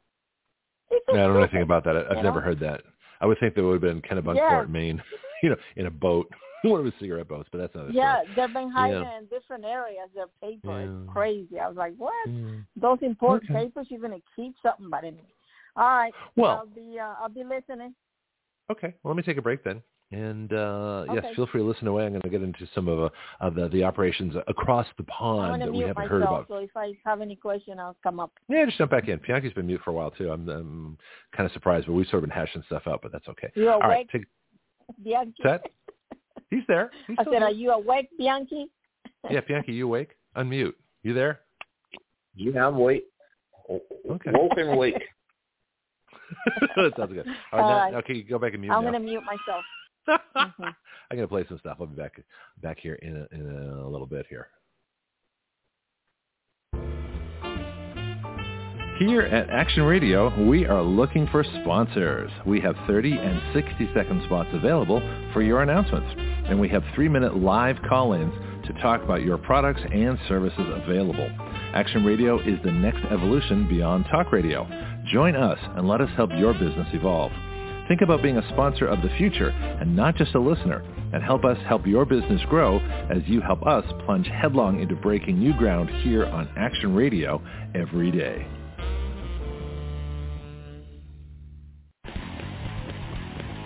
This is Greg Penglis for Strike Force, your source for pure energy. Strike Force is a concentrated energy drink that turns a half liter of your favorite beverage into an energy drink. You make your energy drink yourself. Action Radio is an affiliate of Strikeforce, so our listeners get a 20% discount. All you do is add our code WYL to the discount code window at checkout. WYL comes from our website, Write Your Laws. So you can get your energy drink, a 20% discount, and help Action Radio change the relationship of we the people to our government. Not bad. Strikeforce is at strikeforceenergy.com. That's strikeforceenergy.com. Start your engines.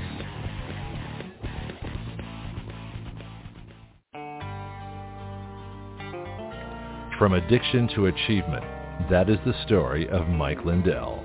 It started with My Pillow and now goes to My Coffee. Action Radio is proud to be an affiliate of My Pillow. Our discount code is the same for all our product affiliates, WYL, which stands for Write Your Laws. My Pillow pillows are guaranteed the most comfortable pillow you'll ever own. Action Radio is guaranteed to be the most controversial show you will ever hear.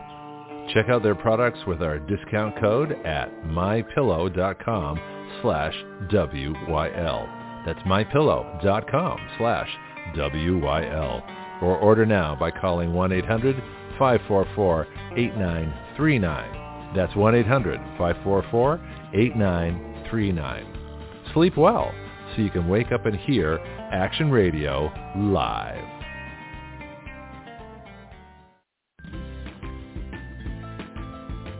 Do you know your way around healthcare, insurance, pharmacies, surgery, alternative treatments and choices? I don't. Which is why I'm so glad I met Priscilla Romans, had her on Action Radio, and learned about health patient advocacy. She is the founder of Graith Care. And now as an affiliate of Graith Care, we are proud to offer through our discount code, WYL, which stands for Write Your Laws, a 10% discount. Graith Care saves you both time and money. They provide medical advocacy, consultation, advice, and recommendations nationwide. Their website is graithcare.com. That's G-R-A-I-T-H care.com. You can email them at graithcare.adm at gmail.com.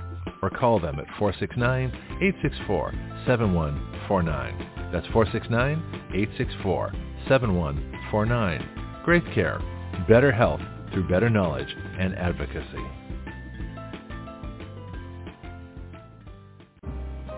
Greg Penglis here for my book, The Complete Guide to Flight Instruction. Everyone at some point in their life wants to learn how to fly. Few try. Even fewer go on to get a license.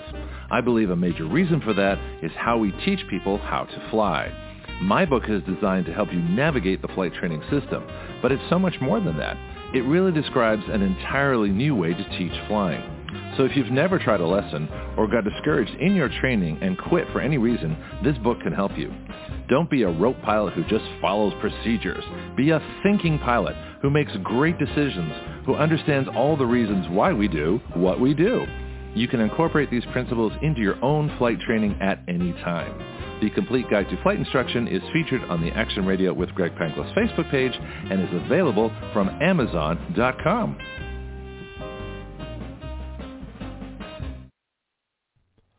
Joe Biden's Dark Winter.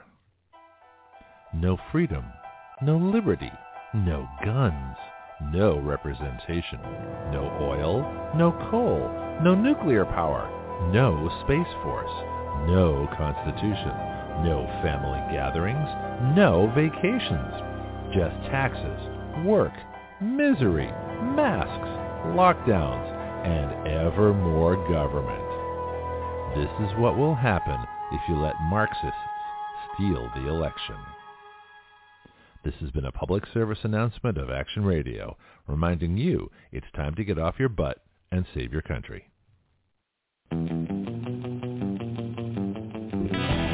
Action Radio, part of the ADHD Radio Network, the ultimate free speech zone.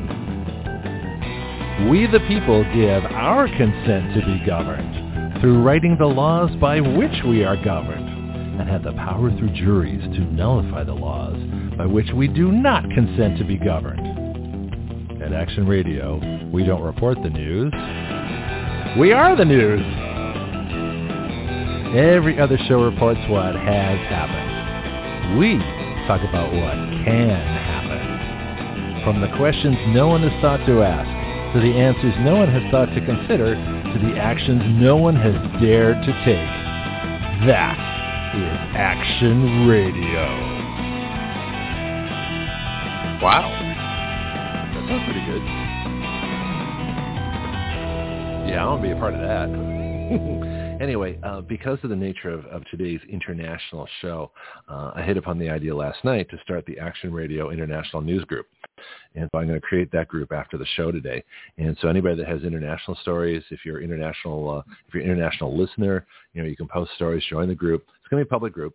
Uh, and, and depending on how it goes, uh, how soon I have to put uh, um, uh, post approval uh, depending on stories. And so if we can keep it open, you know, with good stuff, but it never lasts. There's always someone that, you know, kind of messes it up and I have to put the post approval on and have to make everybody join all that kind of stuff. That's just the, the nature of Facebook because there are trolls out there and uh, that's just the way it goes. So I think almost every group I have now, uh, unfortunately, I have to have uh, post approval and I have to really, really sit on top of, uh, of, of things so that it doesn't get out of control, off mission, off base. And, you know, especially our specialty groups, people are crossing over and posting things from, and they're posting in the wrong group.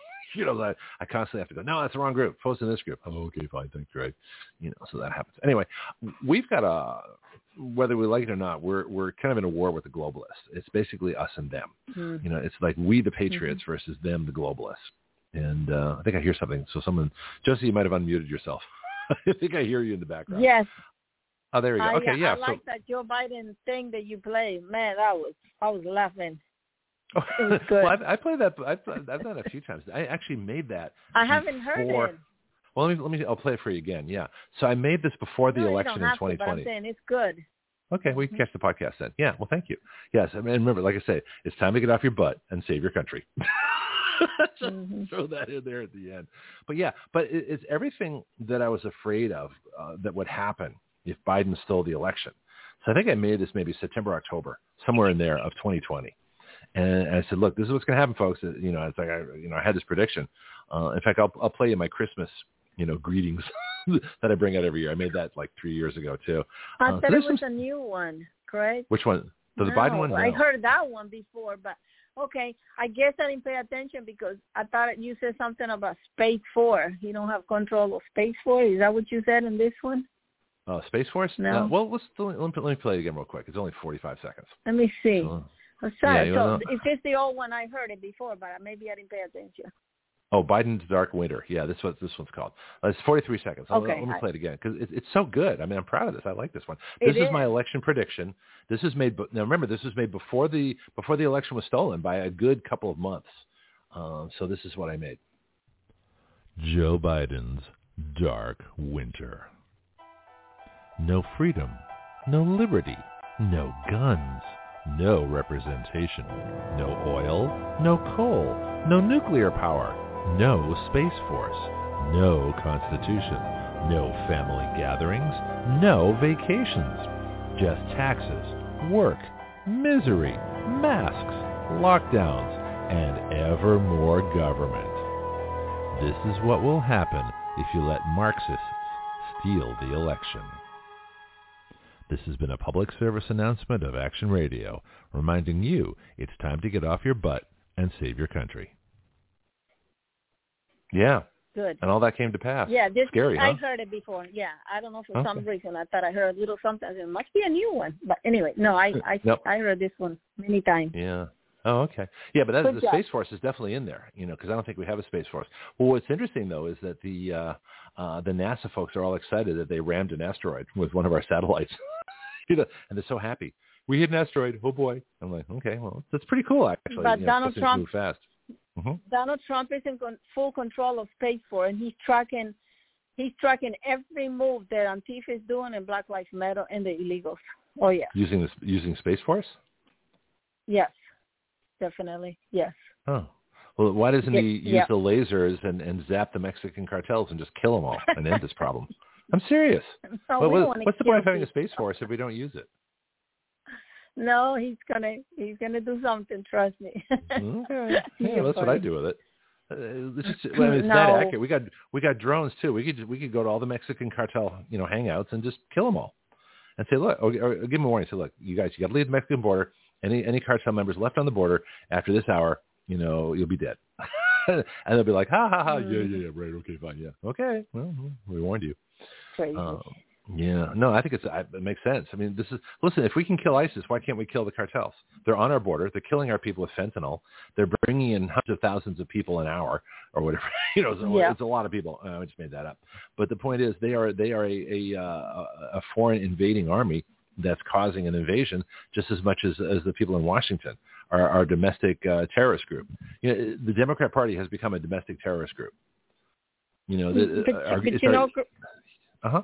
you, you know, Greg, our government has created the war, W A R, the Mhm. the times that we had World War One, World War Two, creating all this chaos, uh, and and a lot of a lot of dead soldiers when they come back in the coffins. Those coffins are full of opium, hashish, and Mhm. all type of uh, different drugs from the Middle East or from Ukraine or from any country. They fill From those Turkey? boxes full. from Iran.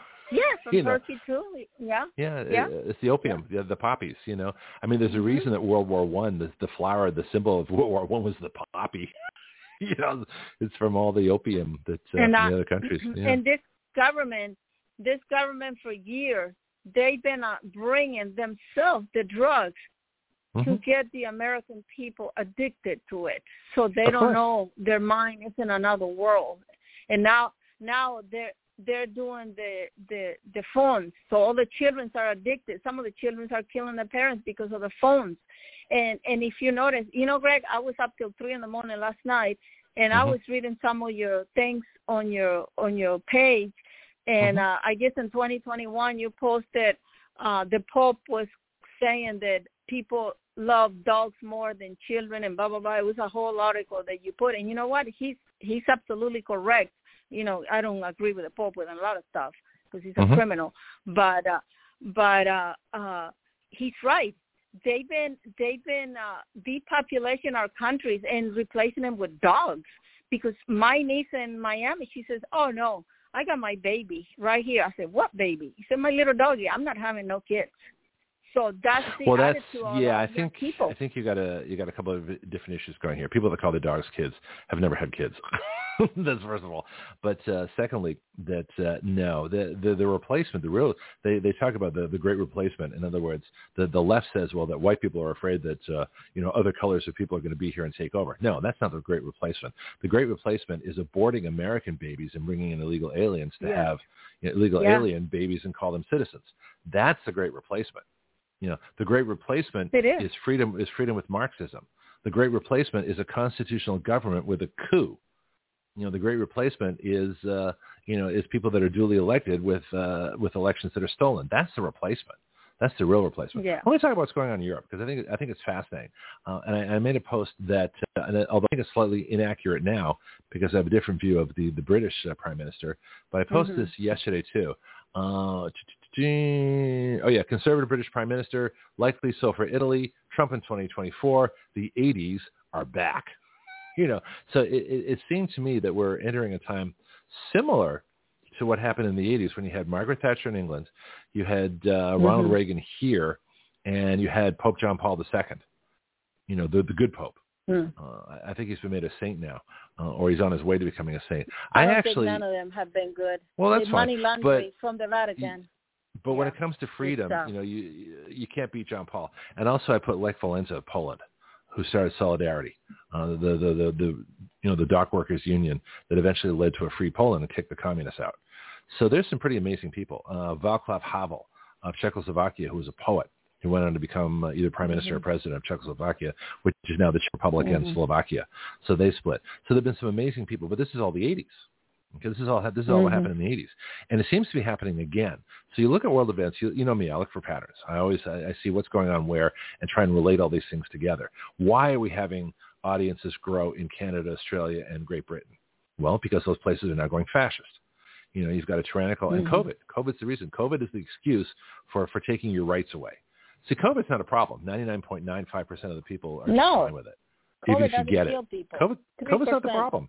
Yeah. Well, the problem No. is government policy, you know, using COVID The as the excuse. That's the problem. And the hospitals kill people because they make $130,000 per death. That's the problem. Hey, you know. hey, one of my doctor friend, one of my doctor friends uh, dances with Uh-huh. me at Sacred Heart, and she she wasn't too happy because we started talking about the vaccine with another Oriental girl uh from Taiwan, I guess, uh, whatever, from Taiwan actually. Yeah, they don't, And, they don't, uh, I, don't, think Taiwan has a mandatory And, vaccine and or ever she did. asked her, Yeah. my friend asked her, she said, "So you still believe in the vaccine?" She said, "I fully believe in the vaccine." I'm going, "Yeah, the vaccines are killing everybody." I said, so she was not So, too happy about that, it- but Isn't it interesting to believe in it? Know, they always put it in religious terms. Do you believe in climate change? Do you believe, you know, do you believe the government's your God? Well, no.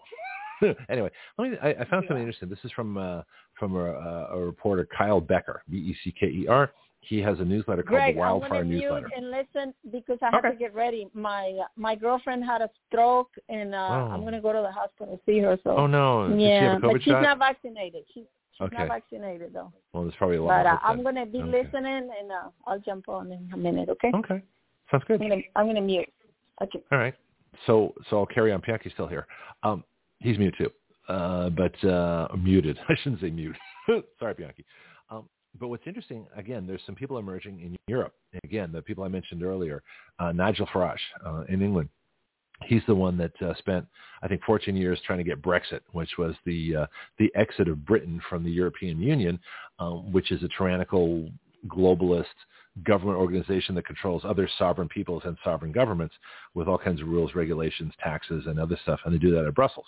It's interesting that the NATO headquarters and the European Union headquarters are, you know, really close to each other in Brussels. I don't think that's an accident. I mean, I would get out of NATO too. So the people that have emerged, uh, Nigel Farage in England, uh, Marine Le Pen in France, and uh, this new woman uh, who I'm just starting to get to know, uh, Giorgia Meloni, uh, in Italy is now the prime minister. And what's what's uh, very predictable, scary, and yet too many people believe it, is they say, and even Fox News, one of their people said this, which really shocked me, but it shouldn't, uh, said that uh, this is the most right-wing government since uh, since World War II in Italy. Well, Italy didn't have a right-wing government in World War II, folks. Excuse me. Italy had a fascist government in World War II headed by Benito Mussolini. In fact, a couple of years ago, I went over the entire fascist uh, doctrine of Mussolini. I spent two days on it. Okay, so you can go by look at Mussolini. Go so go to the, if you look at the top of your broadcast page, or if you're listening, you know, the podcast is there too. Go to the top of the podcast page, and you'll see a search window. Put in there, you know, Mussolini, comma Action Radio, and you'll get our, our two shows. We we described exactly what Italian fascism was, and it's absolute government corporate control of everything. So the government controls the corporations, uh, and the corporations, both the government and the corporations, control the people. Kind of like what we have here you know, the corporations that had all the mandates uh, on, on these bogus COVID shots. That was fascism. That's a government corporate merger. Anytime you have that, you have fascism. That is the exact opposite of the right wing. You know, I don't even like saying right wing, but conservatives, independents, patriots, people that believe in God and country, nationalists, and I say nationalist, you know, with the with the true meaning of nationalism, not the meaning that the left wants to give to it, because the left wants to strip you of of your identity, wants to redefine everything you believe, wants to take away everything you believe, so the only thing left is to believe in them. Well, it's not going to work. We're not going to do it. We're not going to submit. We're going to keep resisting. So, you know, basically F you, okay? We're going to do what we do here, and we're going to do what people are doing around the world. And part of that is that you have to gravitate around somebody that's actually standing up and, and willing to take the, the slings and arrows, as they say, that uh, of all the persecution of the leftists. So you got to be, Trump's willing to do that. I'm willing to do that. Everybody on this show is willing to do that because we, we do it every day. We stand up and say, here's what we think. And we're standing up and being counted. And if the FBI KGB wants to call in and talk to me, just do it. 215-383-3832 is my daily invitation. You know, if you're going to drop over, warn me so I can make coffee. You know, we can talk, okay? Let's be civilized about this. Back to the article. So the Wildfire Newsletter with Kyle Becker talks about Giorgia Meloni and she's fascinating. I just learned about her this week. Uh, it says, one listen to Italy's new prime minister, and you'll know why the global establishment fears her so much. So that's a good thing. I want the global establishment to fear. I want those people quaking in their boots. I want there to be so many freedom-seeking people around the world that these people get nowhere. That the Davos group, that, uh, you know, what's his name? Klaus Schwab, you know, is just has no effect whatsoever. That we laugh at these people. That they say, yes, we're going to unite the world under us. Yeah, and just shall have no property and you'll be happy and you'll live in a global community and you'll have a government job, you'll have government transportation, you'll have government entertainment, government food, and you'll be happy. No, we won't. so the article says, here's the quote from uh, Giorgia Meloni. She says, we will defend it. We will defend God, country, and family. And that's the things they're all, notice that's what they want to take away from you. The globalists, they want to take away God. They want to take away your country, saying that nationalism is bad. Nationalism is a good thing. Look at the great nationalists. You know, our founding fathers were nationalists. You know, Franklin Delano Roosevelt, who fought World War II, you know, was a nationalist. You know, John Kennedy, who got us to the moon, was a nationalist. The reason I'm saying this is because they're Democrats. Okay, Democrats used to be nationalists. Harry Truman was a nationalist. Okay, Scoop Jackson, you know, more recently, you know, who had a who was a Democrat, who was big into supporting uh, our military, was a nationalist. Okay, Trump is a nationalist. He's in good company, all the way back to Thomas Jefferson, George Mason, you know, uh, uh, James Madison, and uh, Thomas Jefferson. They're all nationalists. That's a good thing. God, God is where our rights come from. That's a good thing. Family, although my experience wasn't that great, but family as a building block for society is a good thing. And this is what these people are talking about. So the Marxists, in order to get you to worship them, to believe in them, to give up everything you know, they have to strip you of your identity. They strip you of God, they strip you of country, and they strip you of family. They have to as a prerequisite for you to believe in them. Well, we don't believe in them. Anybody with a brain does not believe in Marxists or this, this collective. The collective is not a good thing. Every accomplishment that's ever of any kind of value starts with an individual. Take a look at any invention, any idea, any progress, any political theory, anything of value that has advanced humanity forward, it's always started with an individual. That's why individual rights are so paramount. Everything happens with an individual. You know, Action Radio started with an individual, me. But am I great for myself? No. what makes Action Radio great is everybody else is here. Okay, so an individual starts it, but an individual never finishes it. Okay, this is how these things work.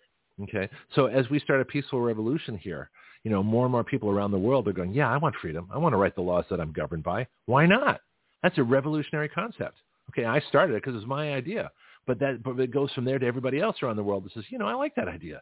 Let's do that here. And we had we had a, a bill writing thing last uh, week where um, Linda Milkis, and hopefully we'll have her back. You know, private citizen, regular person, wrote a bill banning drug advertising. Dr. Judy Mikovits, world-renowned biochemist, microbiologist. You know, I got these two together and they wrote a bill banning drug advertising. Well, where else can that happen? That never happens. This is brand new. This is cutting edge. This is pioneering stuff. But this is what we do here. And we do this to counter the globalists. They want to take away our humanity, take away God, take away our country, take away our family, take away our rights, take away everything we believe in. So the only thing left to believe in is them. And I'm telling you now, it's not going to work. It's simply not going to work. We are, we are not going to let you do what you want to do. I'm sorry, that's just the way the world is. Get over it. So back to Kyle Becker. He says Giorgia Meloni stunned the global political establishment when her populist, nationalist Fratelli d'Italia, that's the Brothers of Italy, Fratelli d'Italia, I have to work on my Italian, okay, swept into power on Sunday. So she's there. She's already in, okay? So what do they say about her? Oh, they said she's a fascist. She's like Mussolini. No, she's the exact opposite of Mussolini. She's a patriot and, a, and an individual and, and a freedom-seeking individual. Mussolini was just the opposite. So you got to get over this big lie that there's such a thing as a right-wing dictatorship because there isn't. All dictatorships are by definition left-wing because all dictatorships require, require absolute government power to do what they want to do. This is why all white supremacists are leftists because white supremacists require absolute government power to do what they want to do to all the people that they don't like who aren't white. That's how you can tell a white supremacist. They're leftists. Because a white supremacist who's just an anarchist is just going to run around screaming and yelling and nobody's going to care. Okay? Fine. I mean, there are those people too, but they're not going to have any effect. The only people that have effect as white supremacists are leftists because they organize tyrannical government power. The best example were the Nazis, the Aryans, that killed millions of people not just six million Jews, but they killed millions of people who they thought that they were superior to because they had a dictatorship behind them, a left-wing dictatorship. Hitler and the Nazis were leftists. Mussolini and the fascists are leftists. Stalin and the communists are leftists. They're all leftists. Once you understand that, everything else makes sense. See, I'm kind of on a roll here. Bianchi, feel free. To, I, I got to take a breath soon, but this is this is this is just coming out. Uh, this is not planned. This is just this is just me. All right. Oh, what, What's that? You left me at the. You left me two two lefts and a right back behind me. what are you listening to besides me? There's something in the background there. Oh, it was a, that's a, my computer talks to me from time to time. It's confused. it's trying to keep up with you too. Do you have like uh, Marilyn Monroe's voice there? Bianchi, it's time to switch screens. Just get Marilyn Monroe to talk out of your computer. That'd be funny. All right. Me, feel free to jump in, but uh, I just I, I feel, this stuff makes me so mad. I, I don't know what else to do. The article says, as the World Congress of Families in March 2019, uh, at the World Conference, excuse me, of Families in March 2019, Meloni unleashed a sweeping indictment of the globalist war on national, religious, and family identity. Her electrifying speech has captured the imagination of international observers, craving ideologically based pushback to a culturally hegem- hegemonic regime that aims to strip human beings of their personal identities and render them no more than numbers for the global ruling class to manipulate. I think that's what I said. I mean, I, I, I'm just reading this now, right? But that, that's, I think that's pretty much what I said. Yeah, let me go over that again. That's really good. Her electrifying speech, that's Giorgia Meloni, uh, Prime Minister or President, Prime Minister of Italy, uh, speech captured the imagination of international observers craving, I guess that would be me as an international observer, craving ideologically based pushback to a culturally hegemonic regime that aims to strip human beings of their personal identities and render them no more than numbers for the global ruling class to manipulate. I'm the number. Hey, Bianchi, do you remember the, the show with uh, Patrick McGoohan, The Prisoner? Uh, where they had this white bubble that used to entrap people and suffocate them, and then they end up in this uh, this strange, unusual place. A British political thriller, and Patrick McGoohan was the prisoner. He had a number.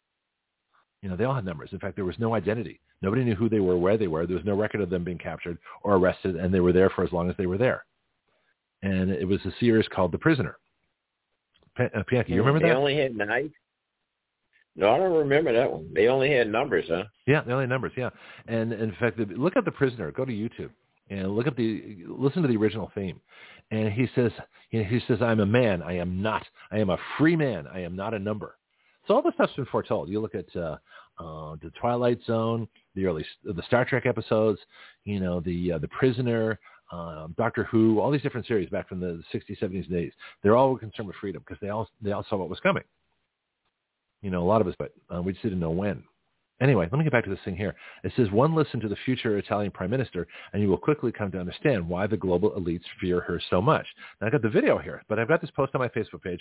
It's also on the Action Radio group page. So if you want to go, and it will be in, and this is why I'm starting the uh, Action Radio International News Group. And the reason I'm doing that is because of this show today. And so that's how things work around here.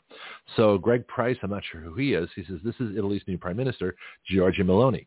And uh, there's a video there. You just have to play it. But I have the text of it here. Um, she says, please answer me these questions. Uh, this is about what we are doing here today. She says, why is the family an enemy? Why is the family so frightening? There is a single answer to all these questions because it defines us, because it is our identity. Because everything that defines us is now an enemy for those who would like us to no longer have an identity and to simply be perfect consumer slaves. And so they attack national identity. They attack religious identity. They attack gender identity. They attack family identity. I can't define myself as Italian Christian woman mother. No.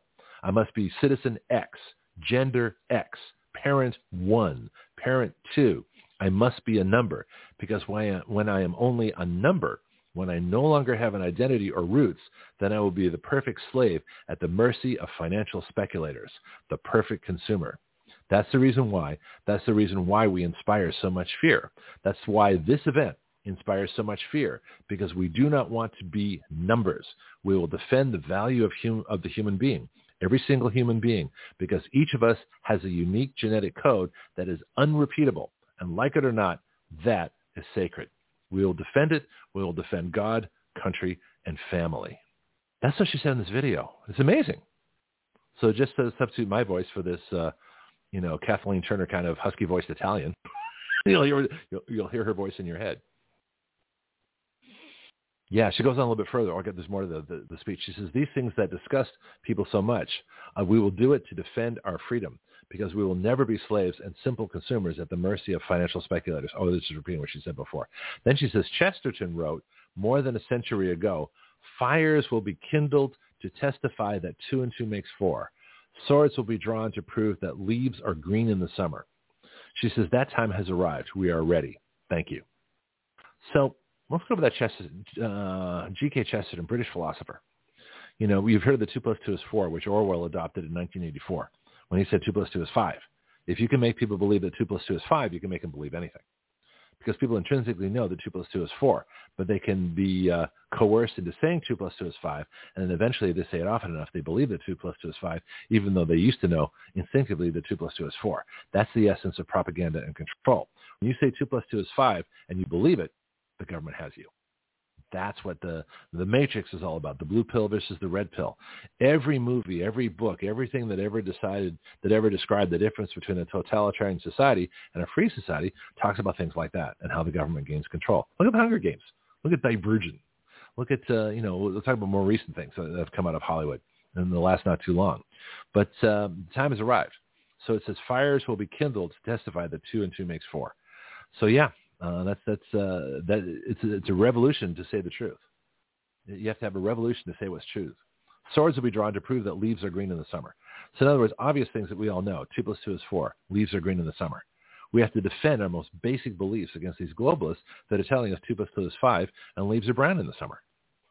You know, they're telling us that climate change exists. It doesn't. Well, climate change does exist, but not the way they're saying. You know, that CO2 is bad for us when we all know it's plant food know, that uh, that Brandon is really the president. We all know he stole the election. So all these things they try and force on us, and, and unfortunately, there's enough multitudes throughout of fear and the uh, this mass psychosis event that we're going through are actually believing and repeating this stuff. Look at all the Karens that yelled at people in, in New York and New Jersey and up. Uh, they saw those videos. You know, you have to wear a mask. They were screaming at people, "Get out of the store! You're not wearing a mask. You're going to kill us all." That's irrational behavior but they all had bought uh, bought into it. They they drank the Kool Aid, took the blue pill, believed everything they were told, and became servants of the government. They became slaves to the government. They gave up their humanity, their personality, their identity, their mind, their logic, and their reason, and they became followers. They became Karens. Just imagine, the you know, a huge, massive field of lemmings running off a cliff, all with Karen branded across the side. That's who these people are. That the mob, the mob is scary, you know, and the mob gets controlled by the propagandists because they're organized. And so what we're saying very clearly is the globalists, no, you don't have a place here. Ain't going to happen. We have no use for you at all. Whew. Okay, I'm done. Pianki, I need a drink of water. I'm going to take a break for a second. I'll let Pianki. Uh, then I have another article on uh, on uh, Giorgia Meloni, who's kind of like my feature person for the show today. Oh, Pianki's not here. I will continue on. Anybody else want to join us? Feel free. Uh, hey, Greg. Yeah, Josie, how am I doing? I'm, I'm here. Yes, very good. I was trying to finish my hair here. Um, oh, okay. Yeah. Well, finish your hair. Uh, I like that. I like that woman you were reading about her. She, she's good. She's good. She's gonna win. She's blonde now too, by the way. She's changed she her look a little bit. Yeah, yeah, that's kind of funny. I don't think of Italian Yeah. blondes. It's kind of interesting to see an Italian blonde. It's just, it sort of defies the stereotype. Well, women color their hair, so a lot Well, yeah, of she- Latino when they come here they want to be blonde. You know, not me. I want to be a Latina. You know? Exactly. Yeah. What's wrong with brown hair and brown eyes? It looks gorgeous. You look fabulous, by the way. I know. I I like I like brown hair. Yeah, and, I do uh, too. a lot of a lot of a lot of Spanish people they get to America and they want to be blonde. So it's just nah, no thank you. You know, it's really funny when I I uh I took a cruise with my kid. We, I took her down to Mexico. We swam with dolphins. We uh you know, we did the the this is back when we were in California. We did the, the Mexican Riviera, Puerto Vallarta, Uh, uh Cabo San Lucas and Mazatlan. Puerto and, uh, Vallarta. Puerto Vallarta. I'll work on my accent. Anyway, um, I remember we were on this island and we got this, uh, uh, we took this little boat over to this island and the guy with the conch shell, you know, blasted the horn and, uh, we went to dinner and then they had the Mexican dance company did an Aztec ritual dance on the side of this mountain in this outdoor amphitheater carved out of the rocks. It's like red rocks. You know, and with the lights and the smoke and the whole bit. But what's fascinating was that everybody there was was Mexican national dance, both men and women, and they're all brown hair and brown eyed. it was like this looks really cool you know but uh, it, it sort of brings it home to you that that's that's who the latinos are for the most part. I mean obviously the exceptions but there's nothing wrong with that. And they didn't care. You know this, this, is who they were. It's like if you go to sweden you're going to see a lot of blonde people with blue eyes. That's who the swedes are except for the muslims who've moved in. You know so nations have characteristics. They develop different characteristics. Be proud of it. You know if you're if you're brown hair brown hair looks great. I love brown hair. You know looks great on people who should have brown hair or who start with brown hair. I digress Let's get back to, uh, excuse me. I yeah, agree. yeah, yeah. But, but you notice this label. Have you heard anybody or seen it on the news that uh, they're describing uh, Giorgia Meloni as a fascist? You know, she's just like Mussolini. She's going to bring about those fascist policies, which I think I've defended the same thing successfully. about Trump. Yeah, Yeah, this criminal. yeah. Yeah. Isn't it interesting? The, the, the fascist. Go ahead. I'm sorry. I don't pay attention to those radical left. Yeah, they're just upset because she's doing good. Yeah. It's interesting that the fascists always call other people fascists like it's, like it's an insult, even though that's who they are. you know how to tell a fascist? They're calling somebody else a fascist. Generally what you should do. yeah. Yeah. So so we go, yeah, yeah, yeah, it takes one to know one. Anyway, um, Mhm. Federalist, Federalist, David Harsanyi, H-A-R-S-A-N-Y-I, September 26th, so that would have been yesterday, is Italy's next prime minister, Giorgia Meloni, a fascist? Hmm, Hardly. He says, Giorgia Meloni, as you've doubtlessly heard, is a far right, is the far right next prime minister of Italy. So says virtually every news outlet in the United States, which is their problem, not ours. They don't have much of a much news, though. I wouldn't call them news outlets. I call them propaganda uh, arms. But anyway, he says, and anyone familiar with the left's perfunctory use of, quote, ultra-conservative, far right, hard right, or semi-fascist to describe those who take positions to the right of the Democrat Party's latest platform should be skeptical. Then again, trying to decipher European elections through the prism of American politics is a frustrating endeavor. But here's a catalog, best as I can pull together, of the claims used to, to portray Meloni as fascist. Meloni bemoans the chronically low birth rate in Italy and wants to implement pro-natalist policies. In other words, having more kids, right? That's what Hungary's doing. They're doing a good job at it, too. He says, now I think the prospect of technocratic policy curing low birth rates is dubious, but if incentivizing social behavior is now a fascistic endeavor, what does that say about the left's agenda? Meloni defends Europe's Christian identity. The American left acts like the mere mention of Christian is xenophobic and fascistic. Folks, remember how the, the, the fascists get rid of all religion? They get rid of God. The, the Nazis do too. Worship them, don't worship God. So to say that uh, that uh, someone is fascist, you know, who believes in, in Christianity and believes in God, is again an oxymoron. It's a contradiction. It doesn't exist. It's irrational, and yet that's what they do because it works. Because enough stupid people believing it that we haven't gotten to yet. Well, we're working on it. Back to the article. People get furious when this atheist points out that nearly every Christian majority nation in the world can boast of democratic institutions and high levels of freedom, with a few exceptions of a few places like Russia, while most non-Christian majority nations can't. There are thorny ideological and historical reasons for this reality, but reality it is. When Europe embraces a competing faith, be it secular universalism, multiculturalism, communism, fascism, I would include Nazism, things tend to go poorly. Melania opposes gay marriage, which isn't legally recognized in Italy. Well, good for them. Nor is gay adoption. Instead, there are same-sex civil unions. I'm fine with that too, which offer gay couples nearly the same legal protections as marriage. Uh, laws that Meloni does not propose overturning. I agree with her. Recall that most Democrats, including Barack Obama, held the same position on the matter until 2012 wrong or right. I don't recall reporters referring to it as fascistic or ideologically far right wing. Did the definition of fascist change in the past decade? Well, yeah, it has actually. you know, fascist means anybody who is believes in God, country, and uh, family.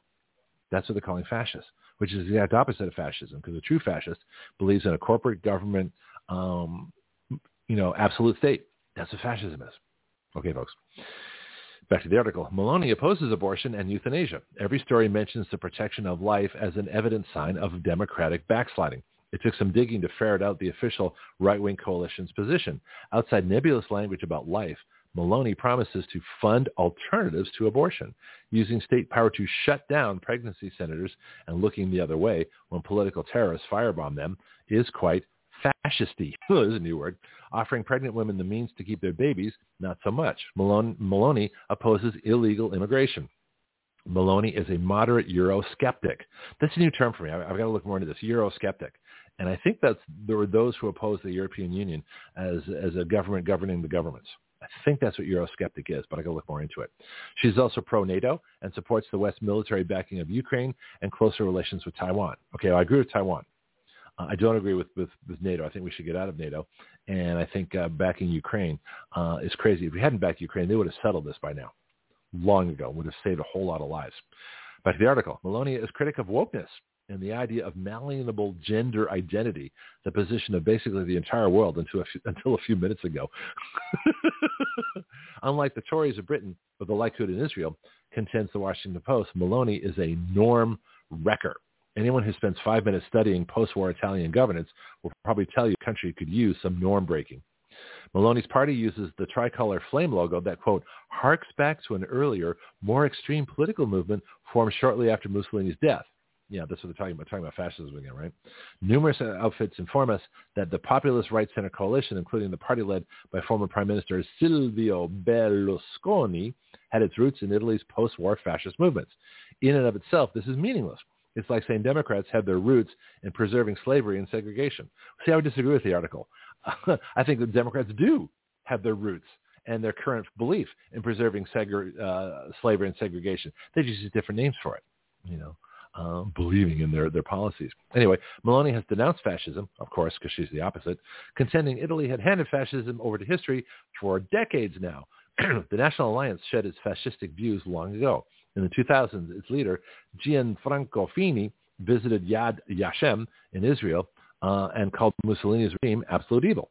Maybe it was all just decades-long ruse to gain power, but it's a context worth noting. Many did not. Okay, it goes on to here. Oh, Meloni refused to vaccinate her daughter. There you go. Arguing that the probability of someone aged 0 to 19 dying of, dying of COVID-19 is the same as being struck and killed by lightning. To be fair, it's probably a lot lower. yeah, lightning is a greater danger than, uh, than COVID. That's interesting. I, I'm going to use that example. Meloni is, believe it or not, also a fan of Tolkien and even attended a Hobbit camp in 1993 when she was when she was 16. Did you hear that? They said that oh, she believes in Lord of the Rings. She must be a conspiracy theorist. Oh, please. Anyway, it says, uh, the last bit, it says, who knows? Perhaps tomorrow Meloni will have the, the trains running on time and embrace a corporatist economic system like so many liberal Eurozone nations. By the way, that's the definition of fascism, by the way, a corporatist economic system. Okay, anyway, Um, the article goes on, but that's basically the gist of it. So that's Giorgia Meloni. Questions, comments, opinions. I think this is a good thing. I think she's like Margaret Thatcher was to um, that uh, Trump was to the United States. I'm impressed. Panel, care to weigh in? Going once, going twice. I'm impressed too. I'm silent. Go ahead, Bianchi. I'm impressed. Me and Josie's impressed, but she won't say it. Josie's busy. She's fixing her hair. So here's the question. Josie, comment if you can. If not, we'll, we'll catch you next time. How long before Trump meets with Meloni? What do you think? After he declares for president? That's what I think. As soon as Trump declares for president, he's going to meet with Meloni. He's going to meet with Nigel Farage. He's going to meet with Marine Le Pen. And they're going to talk about Europe, a future Europe, and United States cooperation. That's what I think. Well, I think I think they're all working together. A lot of these countries, they're working with Trump right now many many of these countries. Yes. Well, not the governments because the governments hate Trump. You know, look at uh, Boris Johnson of no. England was not was not particularly a Trump fan. In fact, he wasn't particularly a fan of freedom either. You look at the new prime minister uh, of Israel. Yeah, him. I, I mean, uh, yeah, yeah, I mean Netanyahu and Trump got along fabulously well. Didn't yeah. get along with Brandon at all because Brandon's a you know a joke. Well, here's the thing too. Brandon, you know, even if you prosecute him and you throw him in jail, he doesn't know where he is now. How is he going to know where he is in jail? You know, he's not the problem. He's he's he's the figurehead. He's the figurehead that allows things to be said that the people that are that want them said, you know, Obama, Hillary, mm-hmm. um, the folks behind him, Valerie Jarrett, Susan Rice, you know, the deep state cabal, uh, John Bolton of the permanent war class. These people, the people that are behind the scenes, they're the ones that love what he's saying, but they know that he can't be held accountable for what he's saying, but he still gets it said. That's that's the double mm. uh, the double edged sword of, of sure. Brandon. Yeah. Thank you. Yeah, they're, bright... use, use, they're using him as a puppet. That's all. He's uh-huh. a puppet. Yeah. Here, let me give you some pills. Make sure you. So it's a mess. Yeah, but they're it's also they're also putting the mm-hmm. blame on him too. So they're saying all these problems are because of Brandon. Well, Brandon doesn't even know what he's doing. So these problems are not because of him. No. He's just he's just reading cards. The problems are the people that put these policies in. And if you think these policies, folks, are going to disappear, you know, when Brandon disappears, I have news for you. Do you think these policies are going to disappear if the if the Geldings take Congress? I have news for you. They're not. They're all going to be there because the Republicans. The first thing that's going to happen after the election, what's it? November eighth is the election. All right. So let's say the Republicans take Congress. They take the House. They take the Senate. November 9th, they're going to say, there's nothing we can do. Brandon is still president. He can veto anything we pass. That's what they're going to say the day after the election. Guarantee it maybe two no, days after the election. I don't think but almost so. immediately after immediately after the election. See, the Republicans, the GOP, the the the transgender Democrat rhinos, they want Brandon there because they want to have a reason not to do anything. Just like they loved Obama. They loved Obama. They passed uh, they, an end to Obama what 62 times when Obama was president, knowing full well that he vetoed every time. As soon as Trump took office, they never passed a, a bill to get rid of Obamacare, not once. Why? Because they knew Trump would sign it and they'd have to actually account for something that was uh, against the deep state, and they don't want to do that. They love their position as the loyal, you know, controlled opposition that doesn't do anything. They love their position as being losers. They love not having to have any responsibility for anything and just get the perks and, and happily go along. They love supporting the deep state because they are the deep state. They love the fact that Brandon's going to be a, a fake president, a coup president when they take Congress because that means for two more years they don't have to do anything they can say, well, Brandon's the president. He's going to veto everything we do. That's what's going to happen. Guarantee it. That's why we need Trump back. Well, he was scared yeah. to go after Obama for being uh, a fear of being called racist, as usual, and white supremacists mm-hmm. and crazy white men running around in the woods plotting on mm-hmm. killing blacks. Yep, got to get over that real fast. Hey, listen, I'm the one that called uh, Martha's Vineyard Mighty Whitey Island. you know, I'm still here. I kind of like that name. In fact, we should do the Mighty Whitey Island report. And now direct from Martha's Vineyard, the Mighty Whitey Island report. I crack myself up. All right, Breitbart. Prime Minister-elect Truss, that's T-R-U-S-S, claims she will govern as a conservative. Claims. Keyword here is claims, okay? So this was interesting. I thought she was a conservative until I read this article. And this is by Jack Montgomery, 5th of, te- 5th of September, so what, two weeks ago? This is Foreign Secretary Liz Truss, now leading leader of Britain's governing conservative, that's the Tory party, uh, and due to be formally invited to take the office of Prime Minister by Queen Elizabeth II on Tuesday, has claimed she will govern as a conservative. Okay, this is written before the Queen passed away, and this is written before she actually became Prime Minister. So she was prime. She is Prime Minister now. King Charles is, is the King of, of England, and uh, and uh, there we go. But the article says Truss emphasized that during his leadership campaign, uh, during this leadership campaign, I campaigned as a conservative and I will govern as a conservative, which means she wasn't a conservative before. If she campaigned as a conservative, doesn't mean she is a conservative. She says, I, I am a conservative. She didn't say that. She says, I campaigned as a conservative and I will govern as a conservative. Well, that's future. So, so obviously she was something else. So she's, people have a really hard time lying directly. They can lie sort of. This is a sort of lie because you know she's not a conservative by saying that she campaigned as a conservative. Well, that should be obvious if we actually are. Conservatives don't say they're they're they're conservatives. They don't they don't say you know Trump doesn't say I'm campaigning as a conservative. He says I believe in America first. He doesn't have to say he's conservative. You know. But if you if you're if you're on the fence, if you're in doubt, if you're not being truthful, if you're lying about who you are, then you say you're campaigning as a conservative. That's kind of like the disclaimer, you know, that uh, you know I can neither confirm nor deny what the military says about nuclear weapons. And then it says I will govern as a conservative. Well, does she even know what that is? Again, you know, governing as a conservative. Why don't you just govern, you know, with, with conservative policies? It's just it's a weird frame of speech that implies to me that she's lying.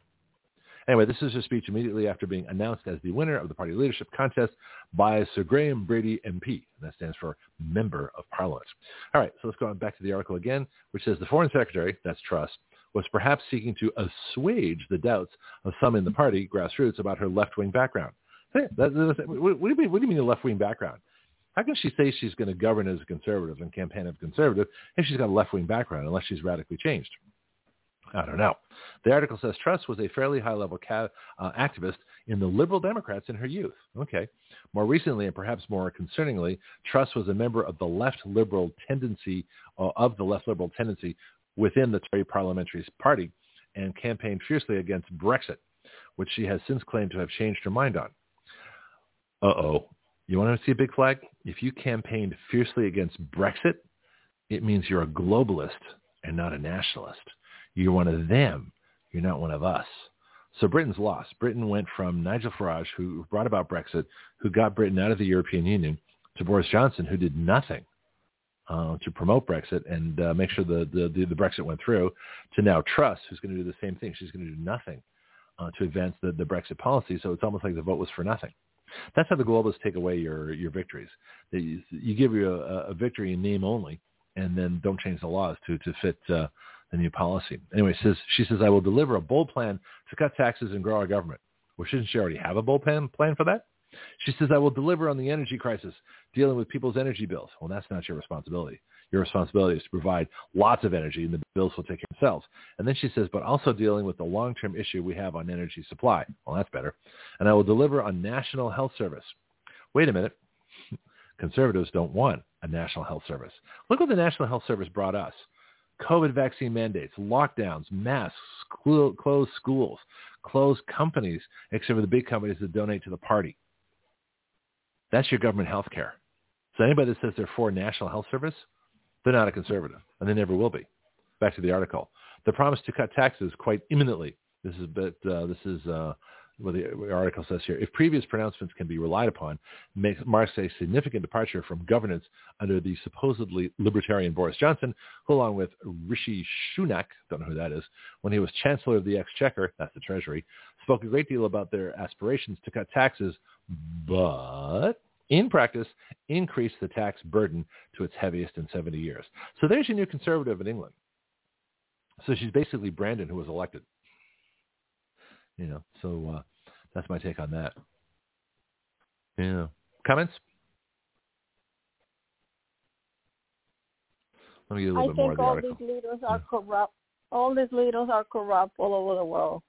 Mm-hmm. So, so the question yeah. is, how do you fight it?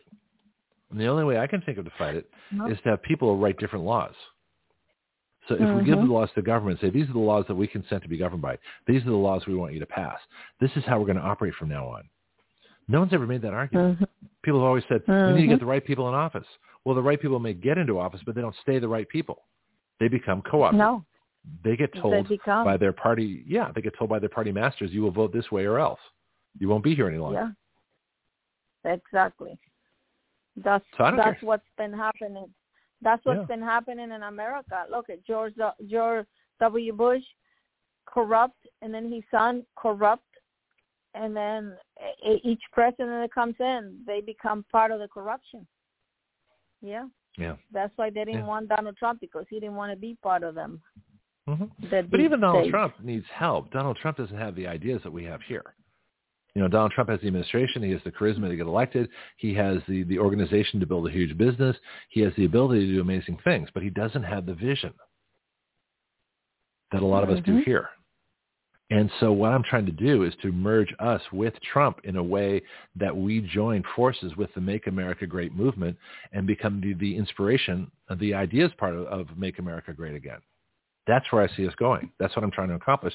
That's why I'm trying to get in touch with the Trump administration folks, get them on the show, and and talk about the ideas we have here. Get those ideas to Trump so that we become an integral part of the 24, 2024 Well- campaign. That's what I'm working on. if if they allow me to uh, write your laws.com in the uh, story coming up Mhm. uh, soon, I'm sure some of them are going to be reading some of your bills. You I hope know? so. That was Yeah. the idea that I put because I have given I have given my bill to Mike Flynn, Sidney Powell in her hands, Sean Hannity, uh, so many different people. I mean, in their Mhm. hand, and nothing nothing does anything about it. because that, that was a one-time too. event. Yeah, because it was a one-time event. So what we need is is we need Emerald Robinson, who had me on her show um, a few weeks ago, to report on bills on a regular basis. We need her to share those with Yeah. uh, Mike Lindell of Lindell TV. That's his network. He needs to share those bills with Mhm. Donald Trump. You know, the other people in that show, Mhm. Brannon Howse, uh, Steve Bannon, uh, some of the other folks that are Yeah. on Lindell TV, they all need to be talking about bills every day. I mean, if they, if they take like two minutes per day, you know, here's our bill Yeah. of the day or the bill of the week. We're going to feature, you know, if they if one week they featured vaccine product liability, all the shows. If the next week they featured, you know, getting rid of big tech censorship, all their shows. Just spend a few minutes on each bill. Contact your legislator. Here's the link. Here's where you find it. You know, uh, go that way. You know, if they did that, and then other networks started doing it. If uh, the Federalist, you know, covered us. If Breitbart covered us. If Yeah. Children's Health Defense, especially John, uh, excuse me, Robert Kennedy Jr.'s organization, Robert, if they if they post our vaccine bill, we're trying to get Robert Kennedy on the show. You know, we're working on that. yeah. Uh, Judy's friends with him. You know, Judy Oh, Mikovits. okay, good. Oh yeah. So I'm, not, I'm not saying anything secret here because she's talked about it openly on the show. Yeah. She calls him Bobby. I said, you call him Bobby? Yeah, Bobby. That's what they she call says, him. she says, all his friends call him Bobby. I said, oh great. Can I call him Bobby? Yeah. we'll see. I'll, I'll call him Kennedy, Robert. Yeah. Yeah, yeah, I'll call him Robert. But uh, but that's the Mhm. thing that we're we're this is how close we are. I don't think people realize how close we are to to uh, you know merging with with the MAGA folks uh, in a way. But Yeah. uh, You you know, ever, uh, go ahead, go ahead, Bianchi. You will watch Prices Right? Yeah, uh huh. And when you have a contestant up on the stage trying to figure the price, then he looks, turns to the crowd for assistance.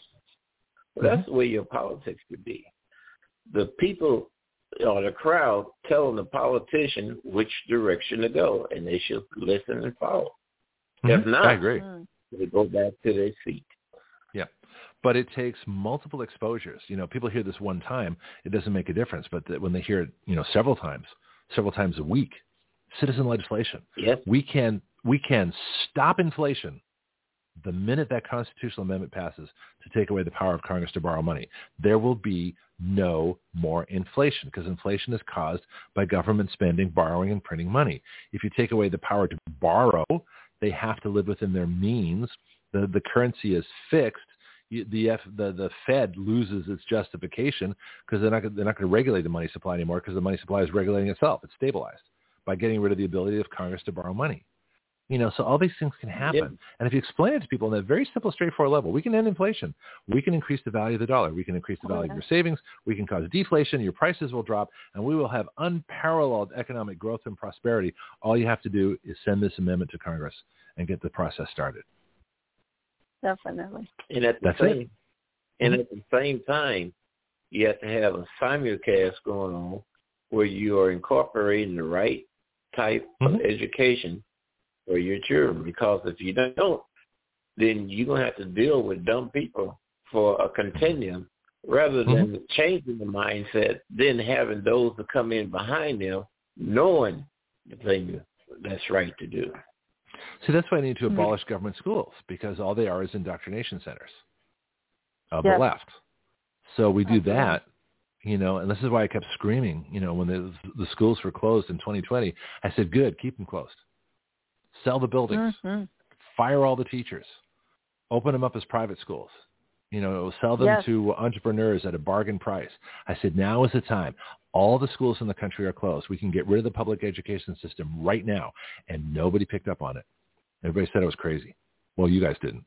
Well, But so many people, they said, you can't do that. We need the public schools. Oh, well. Great. you know? 1.2 million children did not return to public school.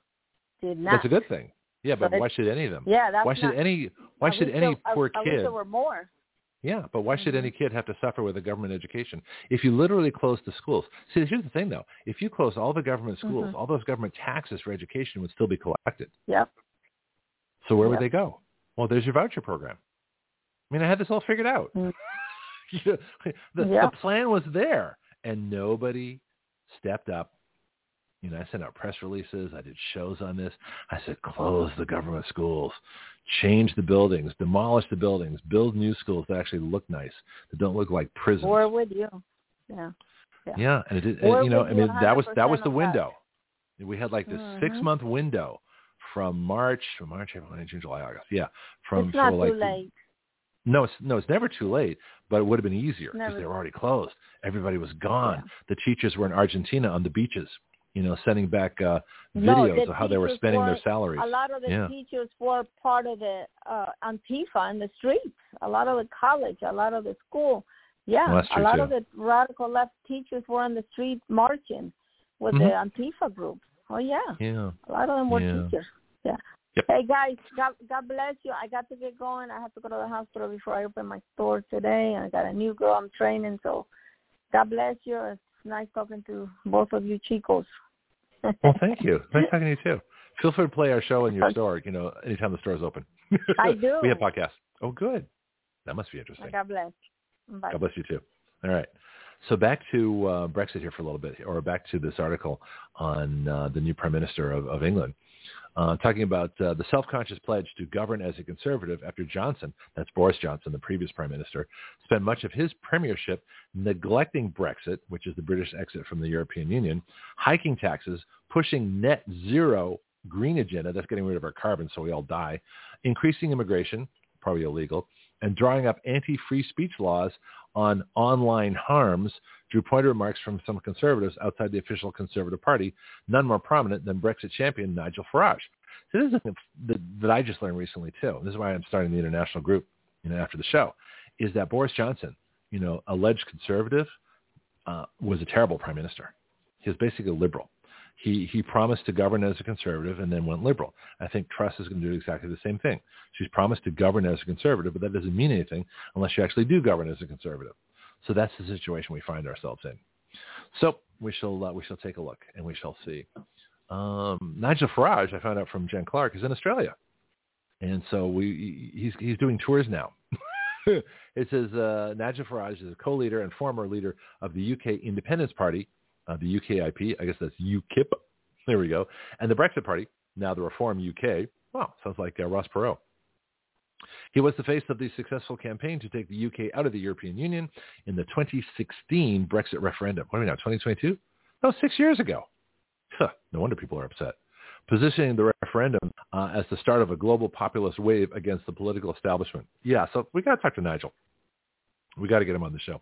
He will love what we do here, because if if I can show uh, Nigel Farage how uh, how Action Radio works, how the citizen legislature works, how anybody can write a bill, how we can get that bill in the media, how we can get that to politicians, and we can get enough groundswell to to turn everybody into a lobbyist to get these bills passed. That's a revolution, folks. That's that's really what this is what this is all about, and I think that's why our audience is growing so fast in England, uh, Australia, and uh, and Canada. Let me just check my live chat see if anybody's talking to us. Nope, not yet. Live chat's open. The Skype line's open. You know, Skype line you got to call in, and then I have to approve your account, so you probably won't get on the first day you call in, but to the day after that shouldn't be a problem. It says Farage, this is back to his website. Oh, no, the Australian tour website. Farage, Nigel Farage, has been described as the most important British politician of the last decade and one of the most influential. Farage has become the great disruptor of British and European politics and is widely consulted for his views on changing the nature of Western politics. Okay, well, you want to see the changing nature of Western politics? Listen to this show. we are the changing nature of Western politics, folks. And then we're going to get to Eastern politics. What is, oh, by the way, uh, Pianki, Iran dropped. So Iran's been with us since the beginning, but I guess the mullahs finally had enough of our freedom talk. so Iran has dropped off the world map. Now, what are you going to do? We had, we had a good run. Hopefully they'll be back. We shall see. 35 here. We've got about five minutes to go, and then I'm going to play, as I promptly earlier, um, the piece on Church State. I may do that earlier. I don't know. I haven't decided yet. I want to get through this uh, this article here. Dateline Canada. I want to get my news. Uh, where's my news teletype here? Let's, let's make it sound like a news show. Uh, here we go. Dateline. Dateline Canada. This is from CBC, the Canadian Broadcasting Corporation, Calgary. Madu, that's M-A-D-U, thanks Freedom Convoys, those are the folks I talked to up in Canada and Australia, for mobilizing against Ottawa's tyrannical pandemic policies. Isn't this great? Alberta cabinet minister says restrictions were about political control and power. Interesting. Uh, Kaycee Madu, Alberta's labor and immigration minister, took aim at federal travel restrictions on Tuesday while thanking all those citizens, freedom convoys, who had the courage to mobilize against these tyrannical policies. I'm Madu. Pianki, where's that from? He's black. I'm just curious if uh, uh, is that a is that a name from any country you might recognize? Madu. Yeah, M A D U. Kaycee Madu, K A Y C E E M A D U. He's Alberta, Alberta, Canada's minister, uh, uh, labor and immigration minister. Now, there's not a lot of black folks in Canada, from, uh, except for may last, be from Zambia. Zambia. Okay. Well, the reason I'm curious Maybe is because Zambia, Central Africa. If Yeah. is he black? he's black. Yeah. Yeah, he's Yeah. probably from a, from Zambia. Okay. Because there are not a lot of black Canadians, you know, except for the last maybe 30, 40 years. So I'm guessing either he or his parents maybe were immigrants to Canada. You know, I grew up in Toronto. Yeah. Toronto was all white. Trust me, Toronto was white. You know, um, it, that's just the way it was. Canada was an, is an incredibly white country, which is not, you know, it's no big deal. It's just the way it is, right? Um, but uh, Mhm. Canada had a lot of Jamaican immigrants, uh, and they I don't know if if Canada had an African immigrant encouragement incentive program. I'm not sure, but that's what I'm asking. The reason I find this interesting There's is that the, the- yeah, it's freezing cold though. It's, got to be climate change. they stand the Climate shock. water, there's a lot of them up there.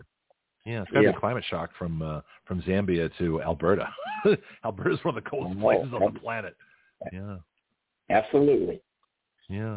It's probably inside a lot. Well, why I find this interesting is that immigrants are, are generally the people that fight strongest for uh, independence. You look at the immigrants on this show, Josie, me, you know, um, I thought who else, and folks that are fairly. Uh, Dr. Peter Pry, I think uh, his family came from Russia. Uh, maybe his parents did. We have a lot of, of very close uh, immigrant, you know, either immigrants themselves, like me and Josie, uh, and first uh, first generation people that were born here to immigrant parents. And so you find that immigrants uh, are some of the strongest supporters of freedom.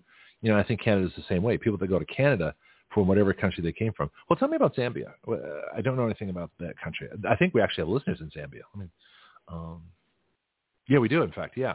We have Zimbabwe, it's Zambia. right there Uh-huh. in the area of Zimbabwe. They're sort of central. It's Yeah, landlocked. Uh-huh. hmm Yeah, but they're on a map. They're on well, the countries in Africa. Christian nation. Yeah, Christian nation, basically the following of the religion, and uh, there's a, lot of language groups. Were they a colony of uh, any of the, the, the European powers, or were they independent? Well, they was it was probably occupied for by Britain at one time. Okay. Huh. hmm Interesting. Okay, now they I'm had a white vice president. Uh, What's that King? Scott.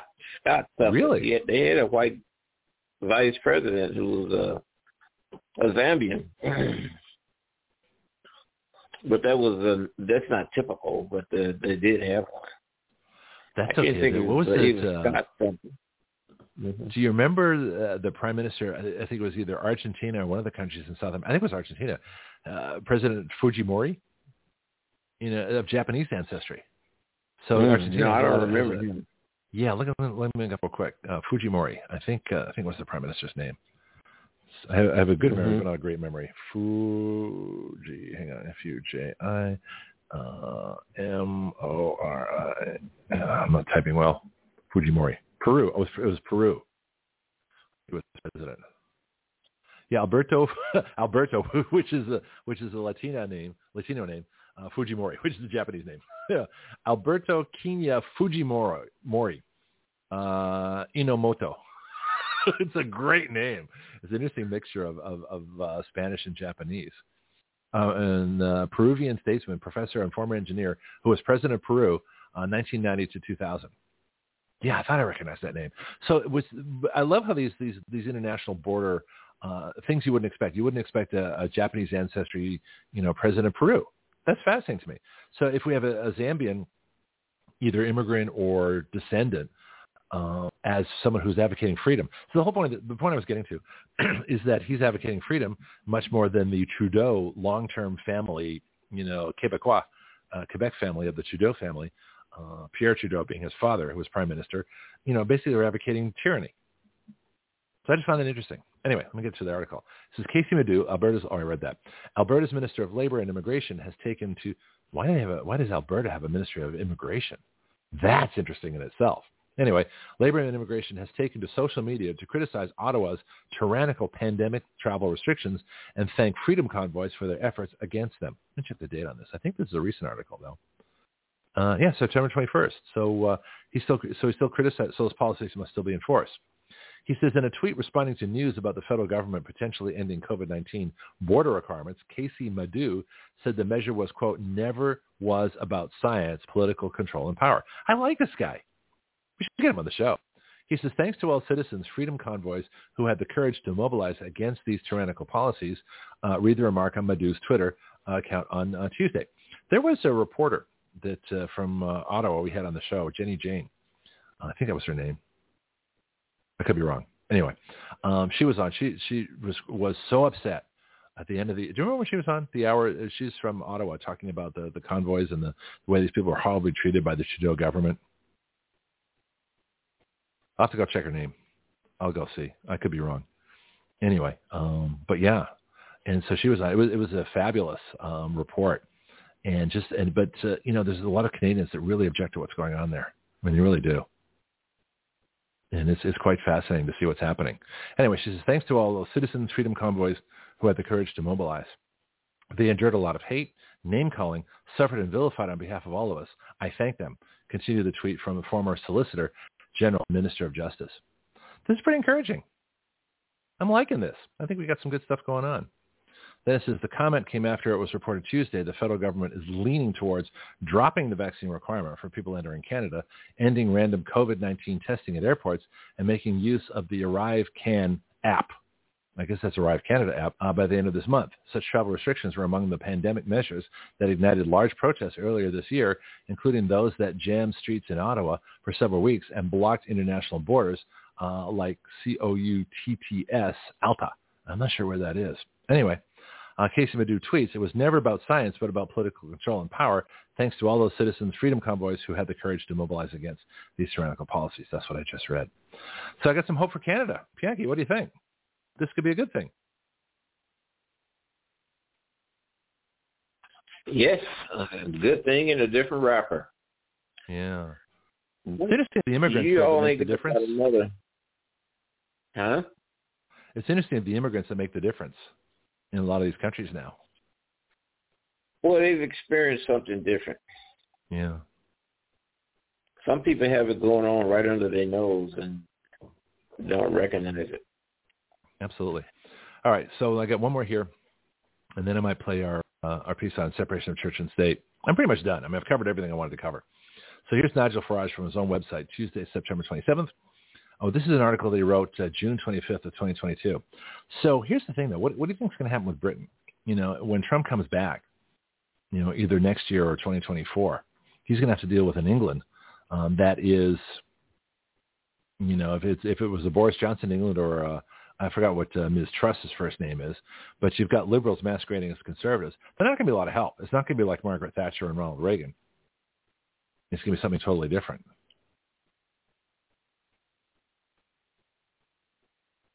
Anyway, got any ideas?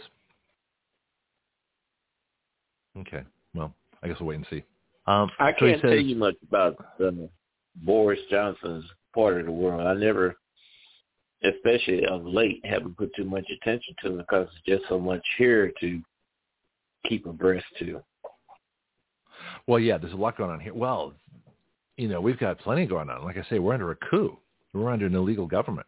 There's a lot of stuff here that, um, you know, I, we don't know where it's going to go. We've never been in this place before.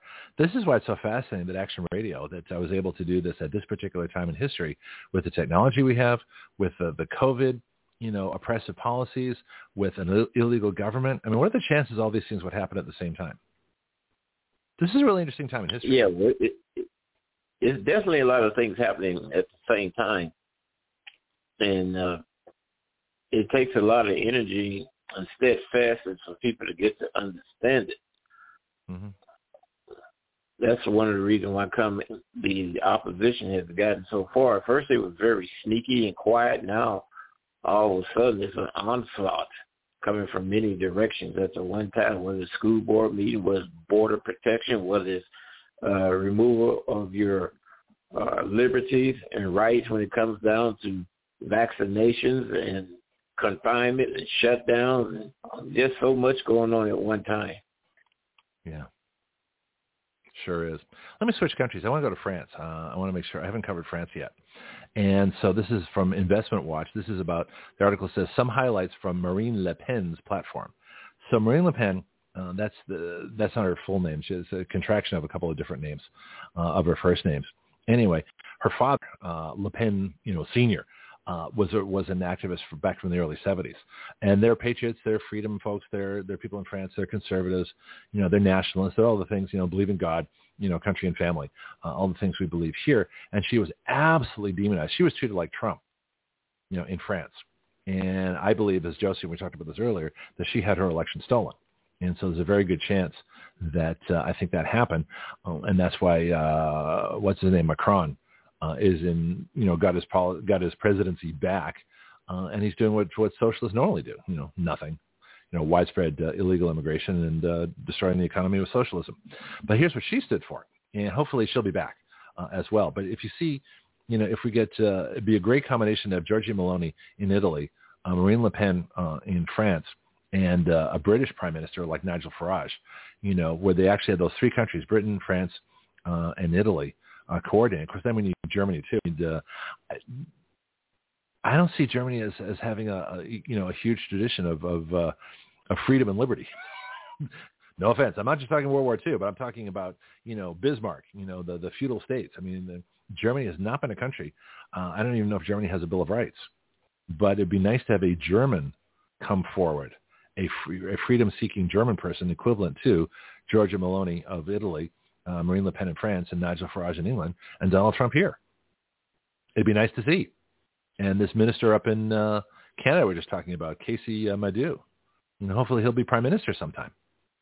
Although some other good folks in, in Canada too. Uh, that I've uh, reported on earlier. Anyway, so so lots lots happening in these countries. It's quite fascinating. So let me read this article here. April 12th, 2022, so it's a few months old.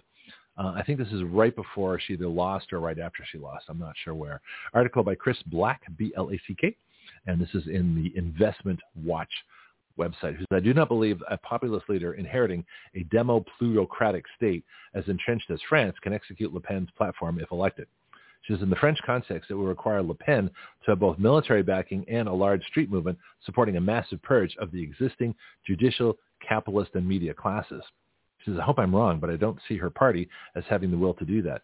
This is interesting. Uh, I don't agree with that at all. I, uh, you know, a lot of times these articles, I haven't memorized them all, so I don't know. Uh, I just said, well, this looks interesting. Let's let's talk about this. Then it says, but an election win would still be a massive moral victory. Marine Le Pen, unlike Trump, is a serious political actor. Okay, I disagree with that too. Trump is a very serious political actor. This is being unable to implement any of her platform due to veto by unelected forces could discredit the post-war liberal system for good. Okay, here's what I think they're saying, but I, I disagree with the basic premise. But it's the same thing Trump ran into. Trump tried to institute all kinds of things, but he didn't replace the people in government. Because he didn't replace the people in government, none of his policies got implemented. The deep state took over. I think this guy's saying that if Marine Le Pen you know, became uh, prime minister of France, that those same unelected bureaucrats would stop her just like they stopped Trump. But here's her policy. The reason I picked up this article was it has her platform. Tell me if this sounds familiar. Immigration.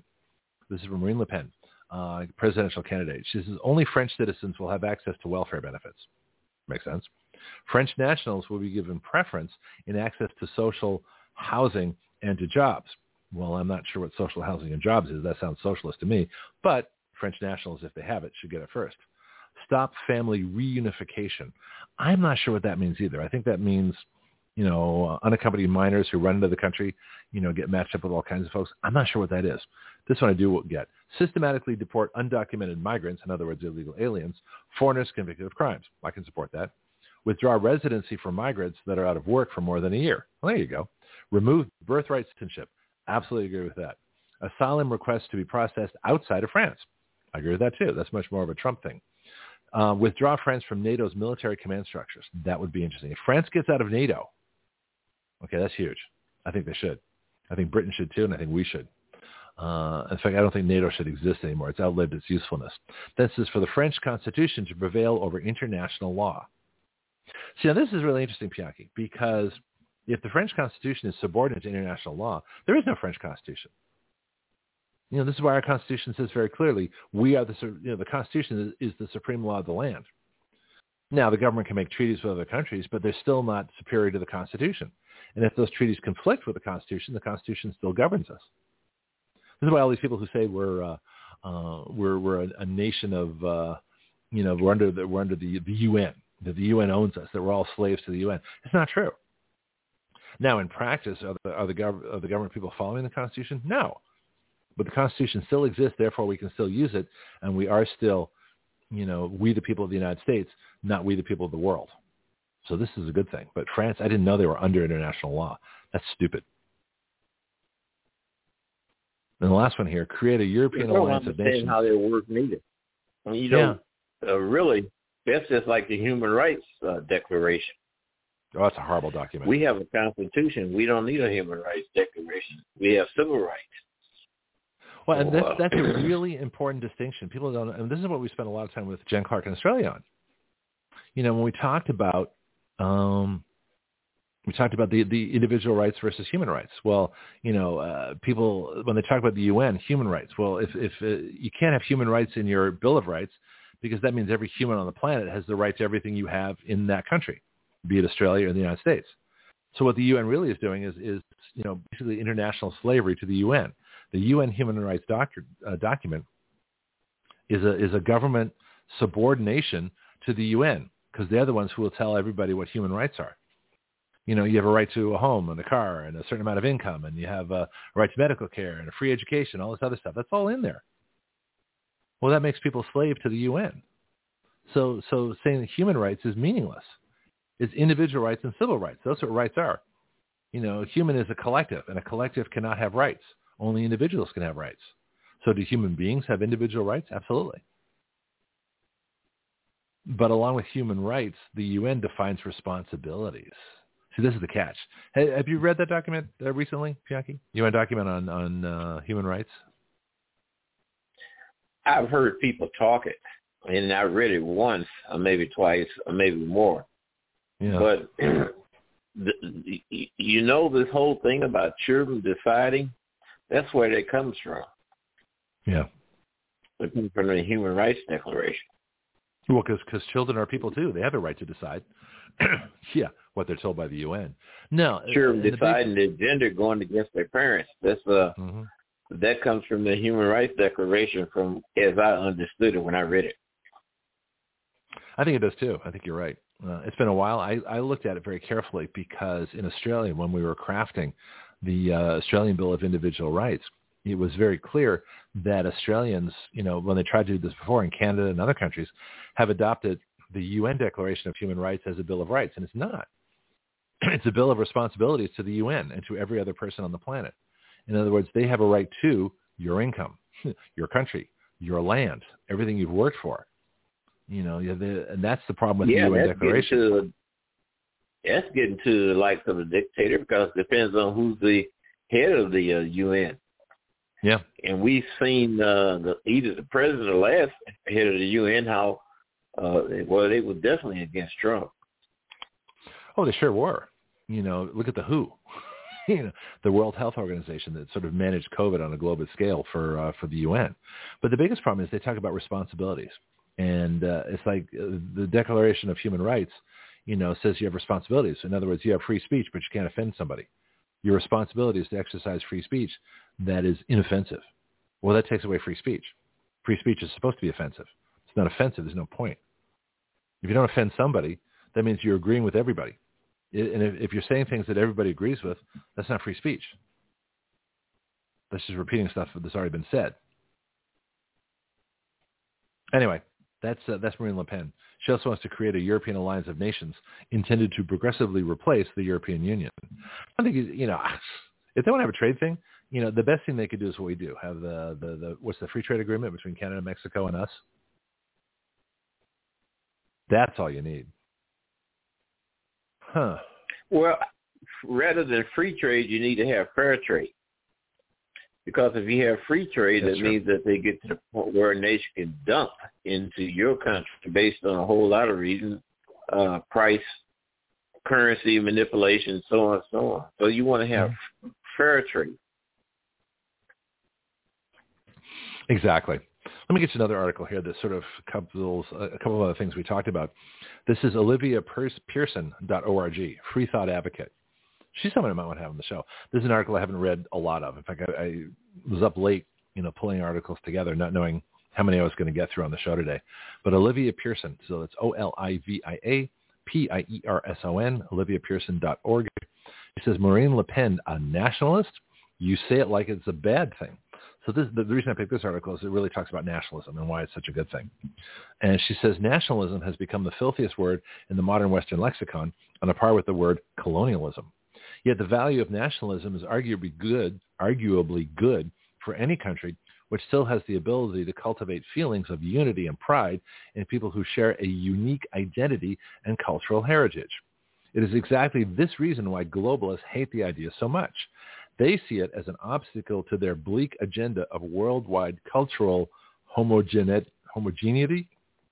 Homogeneity. I'm not good with words this morning. H-O-M-O-G-E-N-E-I-T-Y. Homogeneity. In other words, we're all the same. It is a disagreement very similar in sentiment to the clash between individualism versus collectivism. In fact, it is almost identical to this, only more macrocosmic. Said globalists, uh, said globalists must just loathe uh, the Olympic Games. All those powerful athletes patriotically representing their countries and competing for individual physical superiority? Hmm, horrors. Yeah, it's kind of interesting. The last Olympics held in communist China. That is kind of a contradiction. Back to the article. Marine Le Pen, who has to be one of the world's most courageous women living today, incurs far too much criticism for standing on a nationalist platform, as if it's a bad thing. The national character of France is what the French people once felt so proud to uphold since the time of, the great, of its great influence over European uh, Enlightenment. This French character promoted valuable attributes, namely the emancipation of women and children, religious tolerance, a dedication to scientific inquiry, the economic system of capitalism and innovation, and the greatest gem which makes all these others possible, freedom of speech and of the press. I didn't know that came from France. you know, I thought it was British, but uh, that's interesting. So I got to look into the Enlightenment now. So I think it was maybe a British-French uh, uh, cooperative effort, but now I'm curious. Back to the article. Watching France go through its general election has become almost as painful as the 2016 election, resulting in the, in the election of Donald J. Trump as president. I say painful because of the media bias skewed so heavily against Madame Le Pen as it was and still is against Trump. Remember, this is written in 2017, so it only got worse, right? Le Pen has been extremely vocal on conquering Islamic terrorism in her own country. Terror, which happens now somewhere in the Western world almost on a weekly basis, as some of us predicted it would, and that was before the great immigration crisis. the current socialist president, Hollande, so this is back in 2017 in France, has said that the French have to accept that this is now le new normal. In other words, the new normal, right? Le Pen is saying bollocks. I guess that's a British term, B-O-L-L-I-X, to that in French, of course. Uh, that's like BS. Only say the word. Right? It is something that they must fight and eradicate. Now that's the spirit. Where have all the real Frenchmen gone? Well, folks forget that uh, you know the French government, you know, collaborated with the Nazis and the, with the Vichy uh, in France in World War II. The French people formed the French resistance, took their private guns, and, and shot the Nazis in occupied France. So you're talking about this is the difference between the independent French, the nationalist French, the French that fought for their, their country, and the government of France that sold them out and invited the Nazis in just so long as they didn't mess up the art galleries and cafes in Paris. Pretty big difference. I, I'm with the nationalists. I would have been with the French resistance. Guarantee it. Article says Le Pen's opponent, 39-year-old Emmanuel Macron, he's kind of young, isn't he? Is declaring that the French people must vote for him in order to stop the, quote, greatest enemy to France, nationalism. Excusez-moi? Is he joking? I'm afraid not. He hates Marine Le Pen and nationalism more than he hates Islamic terror in France, ushered in by the multi-culti zealots of the European Union with their suicidal open immigration policies, policies which Macron has committed to continue. The greatest enemy within France is, is, is Islamic terror attacks similar to the Nice truck attacks, the Charlie Hebdo massacre, uh, the, the Bataclan theater massacre, and all the rest. Over 32 attacks in the 21st century alone. And there were more of these. Remember the, uh, Pierre, remember in France when they had the uh, Paris, the, the AK-47s shot up this entire cafe and like 250 people died? It was a massive attack. Way larger than once we Yeah, Yeah. And that was done because the French don't carry, they can't carry guns. Now it's interesting. People forget. You know, you want to talk about the, uh, a great use of guns to save your country. It was the French uh, resistance in World War II. That was all done with privately owned firearms. They weren't government arms. They, didn't, they weren't issuing guns to the, the militia, the, the, the resistance. They had their own guns. And a lot of guns they stole from the Germans. You know, so that's that's a way a, a uh, resistance famous works. black female entertainer that fought with the French resistance. A female. Who, who, who was I that? Can't think of her name. Yeah, I I can't think of her name. I don't know if Baker, but I'm not sure. Hurston, I'm not sure who she was. We can look it up. It'd Be good to know. Now it's interesting that a lot Yeah, of I think a lot of black didn't a lot of black soldiers, both World War One and World War Two, stay in France after the war? Well, because of uh, France didn't have look at their color skin. Yeah. A lot of uh well not a lot, but some of the uh, Tuskegee Airmen uh fell in love with French women. Plus, as French women are hot. I love France. Uh, it's the accent too. French language. That'll do it to you. Yeah. Have you been there? Have you had a chance to uh, No, I never been around? never been to France. Oh, I No, think I haven't. it. Yeah, we need to get uh, we need to do some action radio travels. Uh, like I say, we're looking at Belize with uh, our tour guide friend Alan Dawson. Uh, Shelby, we got to get we got to get on a cruise, but uh, I think we need to see some of Europe. I, I got to go to Europe, got to go, go to Asia, got to go to Africa, and got to go to South, South America. There's some places we just have to go, and we have to bring Action Radio with Mhm. us. But uh, we have a blast. You and I have a blast in Paris. You can even be great fun.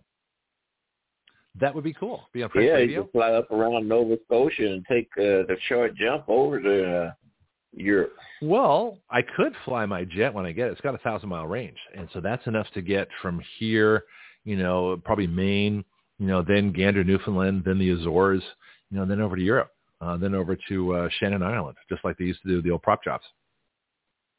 That's Mhm. how they used to do it. Yeah, the old DC fours and sixes and sevens. I don't think there ever was a DC five. I think they skipped that for some reason. Maybe it was a bad airplane. But yeah, I remember as a kid, you know, watching the DC uh, fours, uh, sixes, and sevens fly overhead. You know, in Toronto before the jets came in. You know, back in the well, I guess they, Yeah, they had the right. they had the seven oh sevens. Yeah, yeah. Actually, my first uh, flight on an airliner was on a was on a Vickers uh, Viscount. You know, that was my first airline flight. You know, you look at the. French history; they used to get beat up Uh-huh. by the Vikings quite a bit too. Well, that's interesting. Yeah, but they had a real tough And they were Gauls. Remember the Gauls. Gauls of France that uh, took on the Roman Empire? Balls, yes.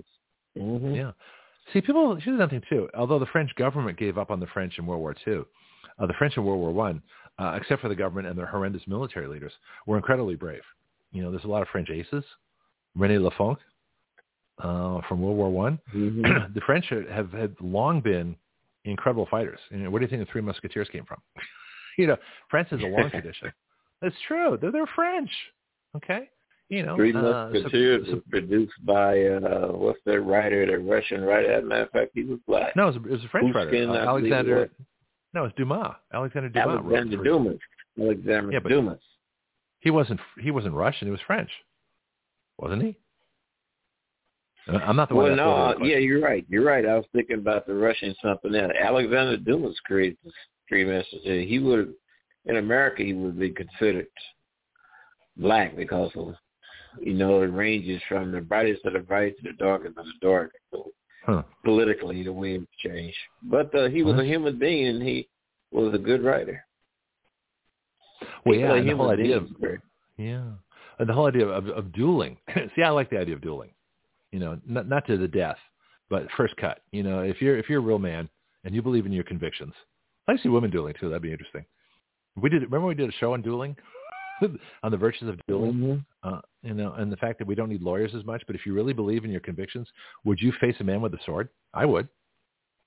You know, would I want to die in the process? No. Would I practice? Absolutely. But I think uh, rapiers would uh, first cut, and usually it's on your arm because that's the part that's, that's furthest out. Um, but uh, if you were dueling in rapiers, if you had the com- courage of, of your convictions, where your life was on the line, where you absolutely believed in what you were saying, um, that's a much better test of uh, of your convictions than you know some lawyer arguing in a court for you. You know, where the most money wins. Mhm. You know, of course, dueling didn't always work. You know, uh, Aaron Burr, who was a scumbag, killed Alexander Hamilton in a duel, in a duel, but that was pistols. Pistol, pistols is not dueling. That's cheating. Real dueling is with swords. I was born the wrong time, Bianchi. I'm real. I'm, I'm like you know 100. I'm 200 years out of date, where I should be. But of course, I like having the the technology.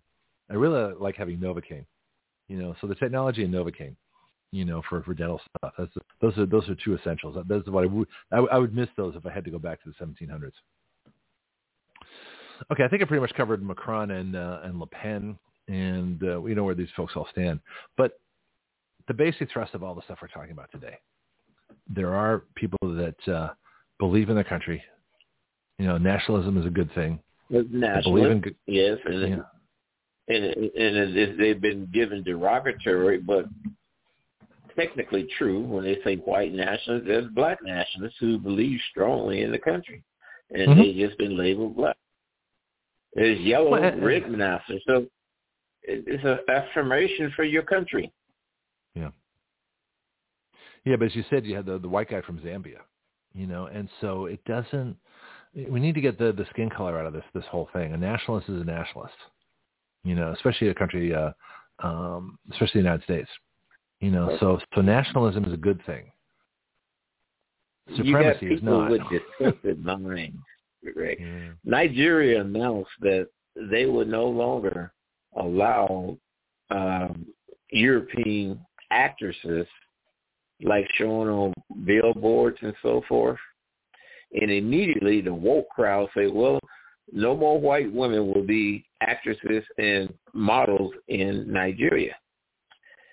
Well, hell, there's the white Nigerians. Yeah. Know how Oh. much of the population? You know, I'm I'm just curious. Uh, ballpark figure. it's not much of the population, but they they do exist. So the Yeah. message was not about skin color; it was about nationality. Oh, well, if they're both Nigerians, though, that I'm a little confused here. So, in other words, the See identity of a? Nigerian, You had, you had the you have woke to be crowd black? in America thinking. right? No, you had the woke crowd in America saying that well, they're not going to allow. It's good that the whites can't uh, go into Nigeria and take over, but it's not. They weren't. They said that it was going to be Nigerians first. Yeah. and they're all white Nigerians. So, so, the, so, in that, as far as Nigeria is concerned, there was no problem having models that were white or black as long as they were Nigerian. No, That as long as they're Nigerian, they're nationalistic. Yeah, but the racist woke crowd here assumed that all Nigerians are black, You know, they couldn't conceive of white Nigerians. And so they see this see, mm-hmm. see racism. If you want to say racism is so fascinating because the real racists don't even know they're racist. They have no clue. Uh, they're the ones that are accusing everybody else of racism. Just like the real fascists, they don't realize they're fascist. You know, because they they wouldn't want to think You're they're right. fascist. They, they want to think that other people are fascists. So they call other people fascists when they're in fact right. fascists. So so then you combine the mm-hmm. two.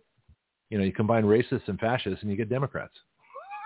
when you think about it. Well, if you think from a logical point of view or reality, you pull the table out from under them. They can't stand. This is like getting rid of government schools and putting more choice. You will start to pull one of the major players out of the leftist uh, playbook, and that's the teachers union. Because when more parents start utilizing choice, there will be less need for teachers who pay dues to the teachers union. Well, we could get rid of the, the federal teachers unions by simply, and I'm surprised Trump didn't do this, uh, revoking uh, JFK's executive order. See, the only reason we have federal union uh, employees or federal employee unions is because of an executive order. Congress never passed a law on it. It's Order uh, 10988. I remember because it's sequential, 10988. So if you look that up, uh, Executive Order 1098 uh, that's Kennedy's order allowing for uh, federal uh, worker unions. So all Trump has to do is revoke that one. So no more. So Trump can get rid of all the federal unions, which he should do, because uh, government workers should not be allowed to unionize because they don't negotiate with their boss. That's us, the taxpayer. They negotiate with politicians who take our money, our tax money, to pay unions and buy votes with it you know that relationship between the politician and the the, the government union person is an illegitimate relationship. It is it is an inherent bias, uh, and it's it's it should be illegal um, because they're not negotiating with the people that uh, have the money. See, a private union negotiating with a private company, there's a finite supply of money. There's a finite corporation. Democrats. It, it, go ahead. Particular. Uh, mm-hmm. That particular segment of industry by government union, a lot of blacks who are Democrats. Mm-hmm. Yeah, but if you revoke that so executive order, there, would be no uh, there'd be no SEIU, there'd be no teachers unions at the mm-hmm. federal level. I'm sure there'd be state and local level, but there'd be no no federal teacher unions, no federal government workers unions. None of that stuff would exist. They'd be gone. And see, when, when Nancy Pelosi say we're going to go after your guns, well, then the conservatives say, well, we're going to go after your government unions, which is a lot easier anyway. because it's a it's a uh, a executive order. Mm-hmm. Anyway, yeah. it's ten o'clock. It is. Well, let me play a thing I promised to play Breanna earlier, which is our piece on the the church and state, uh, the actual explanation of uh, of what really happened between uh, uh, Thomas Jefferson and the uh, Danbury Baptists in, in Connecticut. So for that, Bianchi, I'll see you tomorrow hopefully. We've got uh, Wednesday. We've got uh, Captain Tom Stewart with the defense report. Um, we've got uh, what else do we have here? We have our, our women, our wild women of Wednesday wellness. I'm not sure who's going to be on yet. We never know. There's like any, any of the three of them or yeah, all. I can't wait till Wednesday. get giggling, giggling Wendy and the rest of them. Oh yeah, Wendy Wendy Arthur with the Oh My God report, Bill Fecky with his report, and the Women of Wellness, and uh, Captain Tom Stewart uh, who brings on the most amazing guests. Yeah. That show last week. Uh, do you remember that one when we had uh, Dr. Uh, Sandy uh, Mayerecki? Were the two people mm-hmm. she brought, the, the Air Force uh, cadets and, and the whole uh, vaccine crap mandate stuff, the, the, the COVID jab. That show was amazingly popular. That uh, that reached a, a bunch of folks. Yeah, so, you bring them again on the the basis of the country, the basis well, of doc- the doc- founding documents. Founding docu- documents should be mandatory. Well, it should, but we have a channel that does that. We have our Action Radio uh, Founding Moments is the YouTube channel where I'm putting all these things in. So it's there. I've made like 36 mm-hmm. of them, I mm-hmm. think, already. I need to make more. It's going to be a multi-year project. All right, Bianchi, take care. We'll talk to you soon. Um, I'm going to uh, play this. Thank you. Play this here, and let me see if I can find it here real quick. And this is on Church and State. I'll be right back in a bit with uh, the final closing uh, stuff.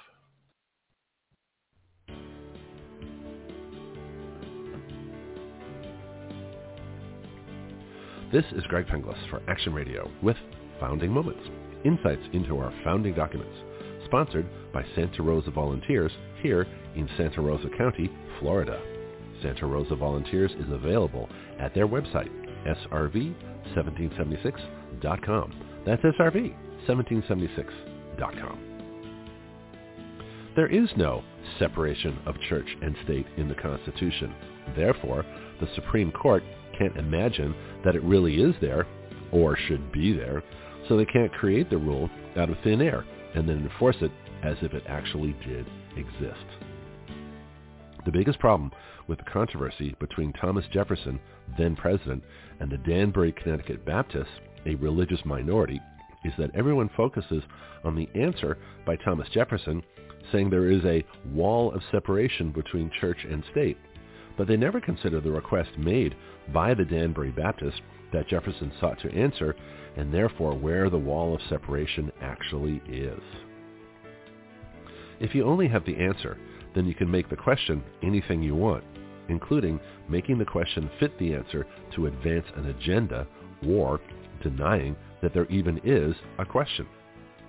The question now is whether the government is free from any of the moral constraints or persuasiveness of religion such that religion and government are walled off in isolation from each other so that government can contemplate and implement any power for themselves without any organized religious participation, debate, opinion, objection, or protest.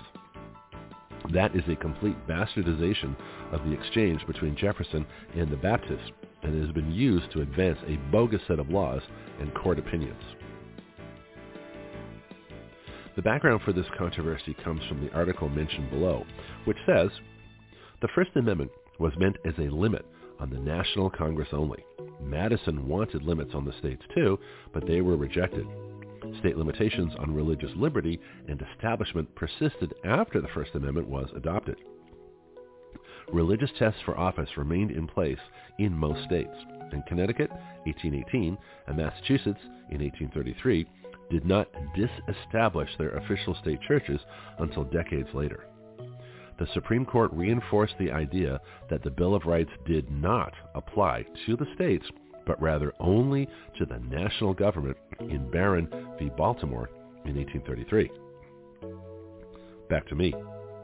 Where this becomes especially critical is when the states, not the state as in government in general, but the individual states establish their own religion and churches because they were not subject yet to the First Amendment. It is in that context that Jefferson is responding to the Danbury Baptists. The key part of the Danbury Baptist letter to Jefferson is this clause. What religious privileges we enjoy as a minor part of the state, we enjoy as favors granted and not as inalienable rights. And these favors we receive at the expense of such degrading acknowledgments as are inconsistent with the rights of free men. The Danbury Baptists, being a religious minority in a larger group of Congregationalists, which was the state religion of Connecticut, were being discriminated against for not being part of the state religion. And because the First Amendment only referred to Congress making no law regarding the establishment of a government religion, but left the states free to do so, we had religious freedom at the federal level, but privilege and discrimination at the state level. That is why the Danbury Baptists wrote Jefferson. Now Jefferson Jefferson's response makes sense. He says to the Baptists, believing with you that religion is a matter which lies solely between man and his God, that he owes account to none other for his faith or his worship, that the legitimate powers of government reach actions only and not opinions. I contemplate with sovereign reverence that act of the whole American people which declared that their legislature should make no law respecting an establishment of religion or prohibiting the free exercise thereof, thus building a wall of separation between church and state.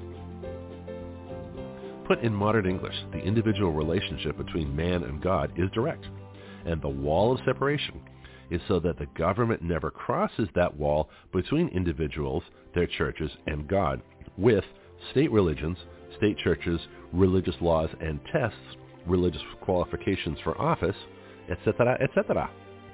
However, there is nothing in law or the Constitution preventing churches, religions, and religious individuals like pastors, priests, ministers, etc., and just regular folks too, from exercising moral persuasion, evaluation, and criticism over government because the free exercise of religion also includes the redress of government for grievances. The wall of separation of which Jefferson spoke only works one way. To understand Jefferson and the Baptists, it's not the wall of separation between church and state, it's the wall of separation between the free exercise of religion and any state established religion. That's it. Everything else is agenda-driven narrative. The source for the Federalist Papers is federalistpapers.org. The Anti-Federalist Papers are from selfeducatedamerican.com. The Articles of Confederation are from usconstitution.net. This episode also used Thomas Jefferson's misunderstood letter to the Danbury Baptists from the Washington, Jefferson, and Madison Institute website. This is Greg Penglis for Action Radio with Founding Moments, sponsored by Santa Rosa Volunteers. Their website is srv1776.com. That's srv1776.com. Please share this report to anyone who needs it.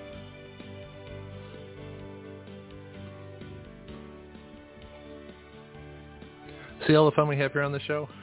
this has been a great day. We've covered a, a, lot of ground. It may have gotten a little tedious. I don't like to have two hours in a row with a guest uh, or a report.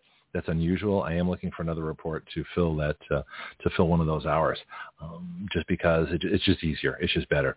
And Wednesday has the opposite problem. Wednesday it's all reports, and there's no time, you know, for me to to talk about issues. But that's okay because we have such good reporters. So tomorrow, once again, we've got uh, Bill Fecky leads the show off, and then we have uh, um, Wendy Arthur, Bill Fecky with Fecky Report, Wendy Arthur with the Oh My God Report. We've got uh, our, our, Wednesday Women of Wellness, and then we've got uh, Captain Tom Stewart with our Defense Report. So it's going to be a busy day. Thursday is the World's Greatest Doctors Panel, and Friday is uh, kind of our free-for-all with gun reports, a Constitution report, and uh, financial report, and then the last hour. The last hour is going to be interesting. We're going to talk butterflies. love butterflies. Wait, you don't like butterflies? What's wrong with you? We have a butterfly house controversy in, in Milton. You know, you, you'd think of all things to worry about in the world, you know. But yeah, listen, uh, from from nuclear war to butterflies, we cover it all here, and that's what we're going to talk about Friday. A couple of announcements uh, on the way up. Uh, I want to encourage you to read that broadcast page. You know, the one under our title, Action Radio, the globalists in Europe and here versus us. I prefer us. You know, so I, I try and come up with pithy titles every day. But if you read those notes, you know, we've got uh, encouragement to share the show. You got the website, writeyourlaws.com. You know, get get us with drive times, just to hook up your cell phone to your, your car audio. You know, we have our schedule. Then we have our discount codes, WYL for, uh, you know, My Pillow and Graith Care. And uh, uh, we've got uh, Strike Force Energy. That's a discount code. You know, those are our three affiliates so far. We're going to have more. Uh, and then, of course, the last part talks about the show times, uh, talks about how to use the keyword search to find the episodes you want. We've got a lot we got we got uh, we're coming up on our on our one thousandth uh, show on Blog Talk Radio. So October 10th, uh, Monday, October 10th is our 1,000th show. It also happens to be Columbus Day.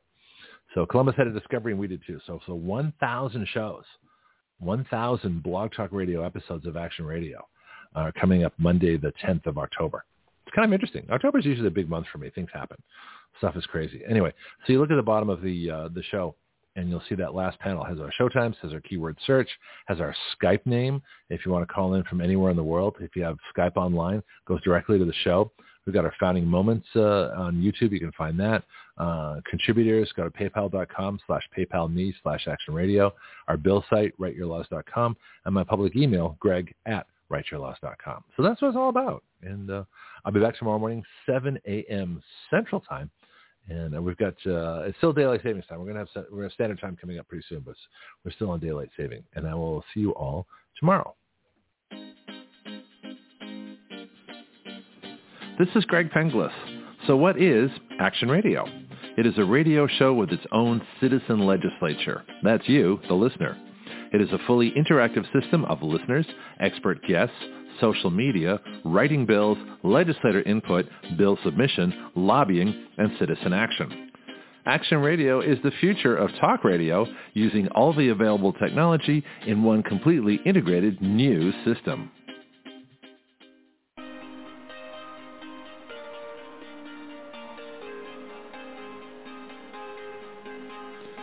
You are listening to Action Radio Online with Greg Penglis. The webpage for all Action Radio shows and podcasts is blogtalkradio.com slash citizen action. Please share our show with all your friends and family, both nationally and internationally. The guiding principle of Action Radio is this. We the people give our consent to be governed through writing the laws by which we are governed.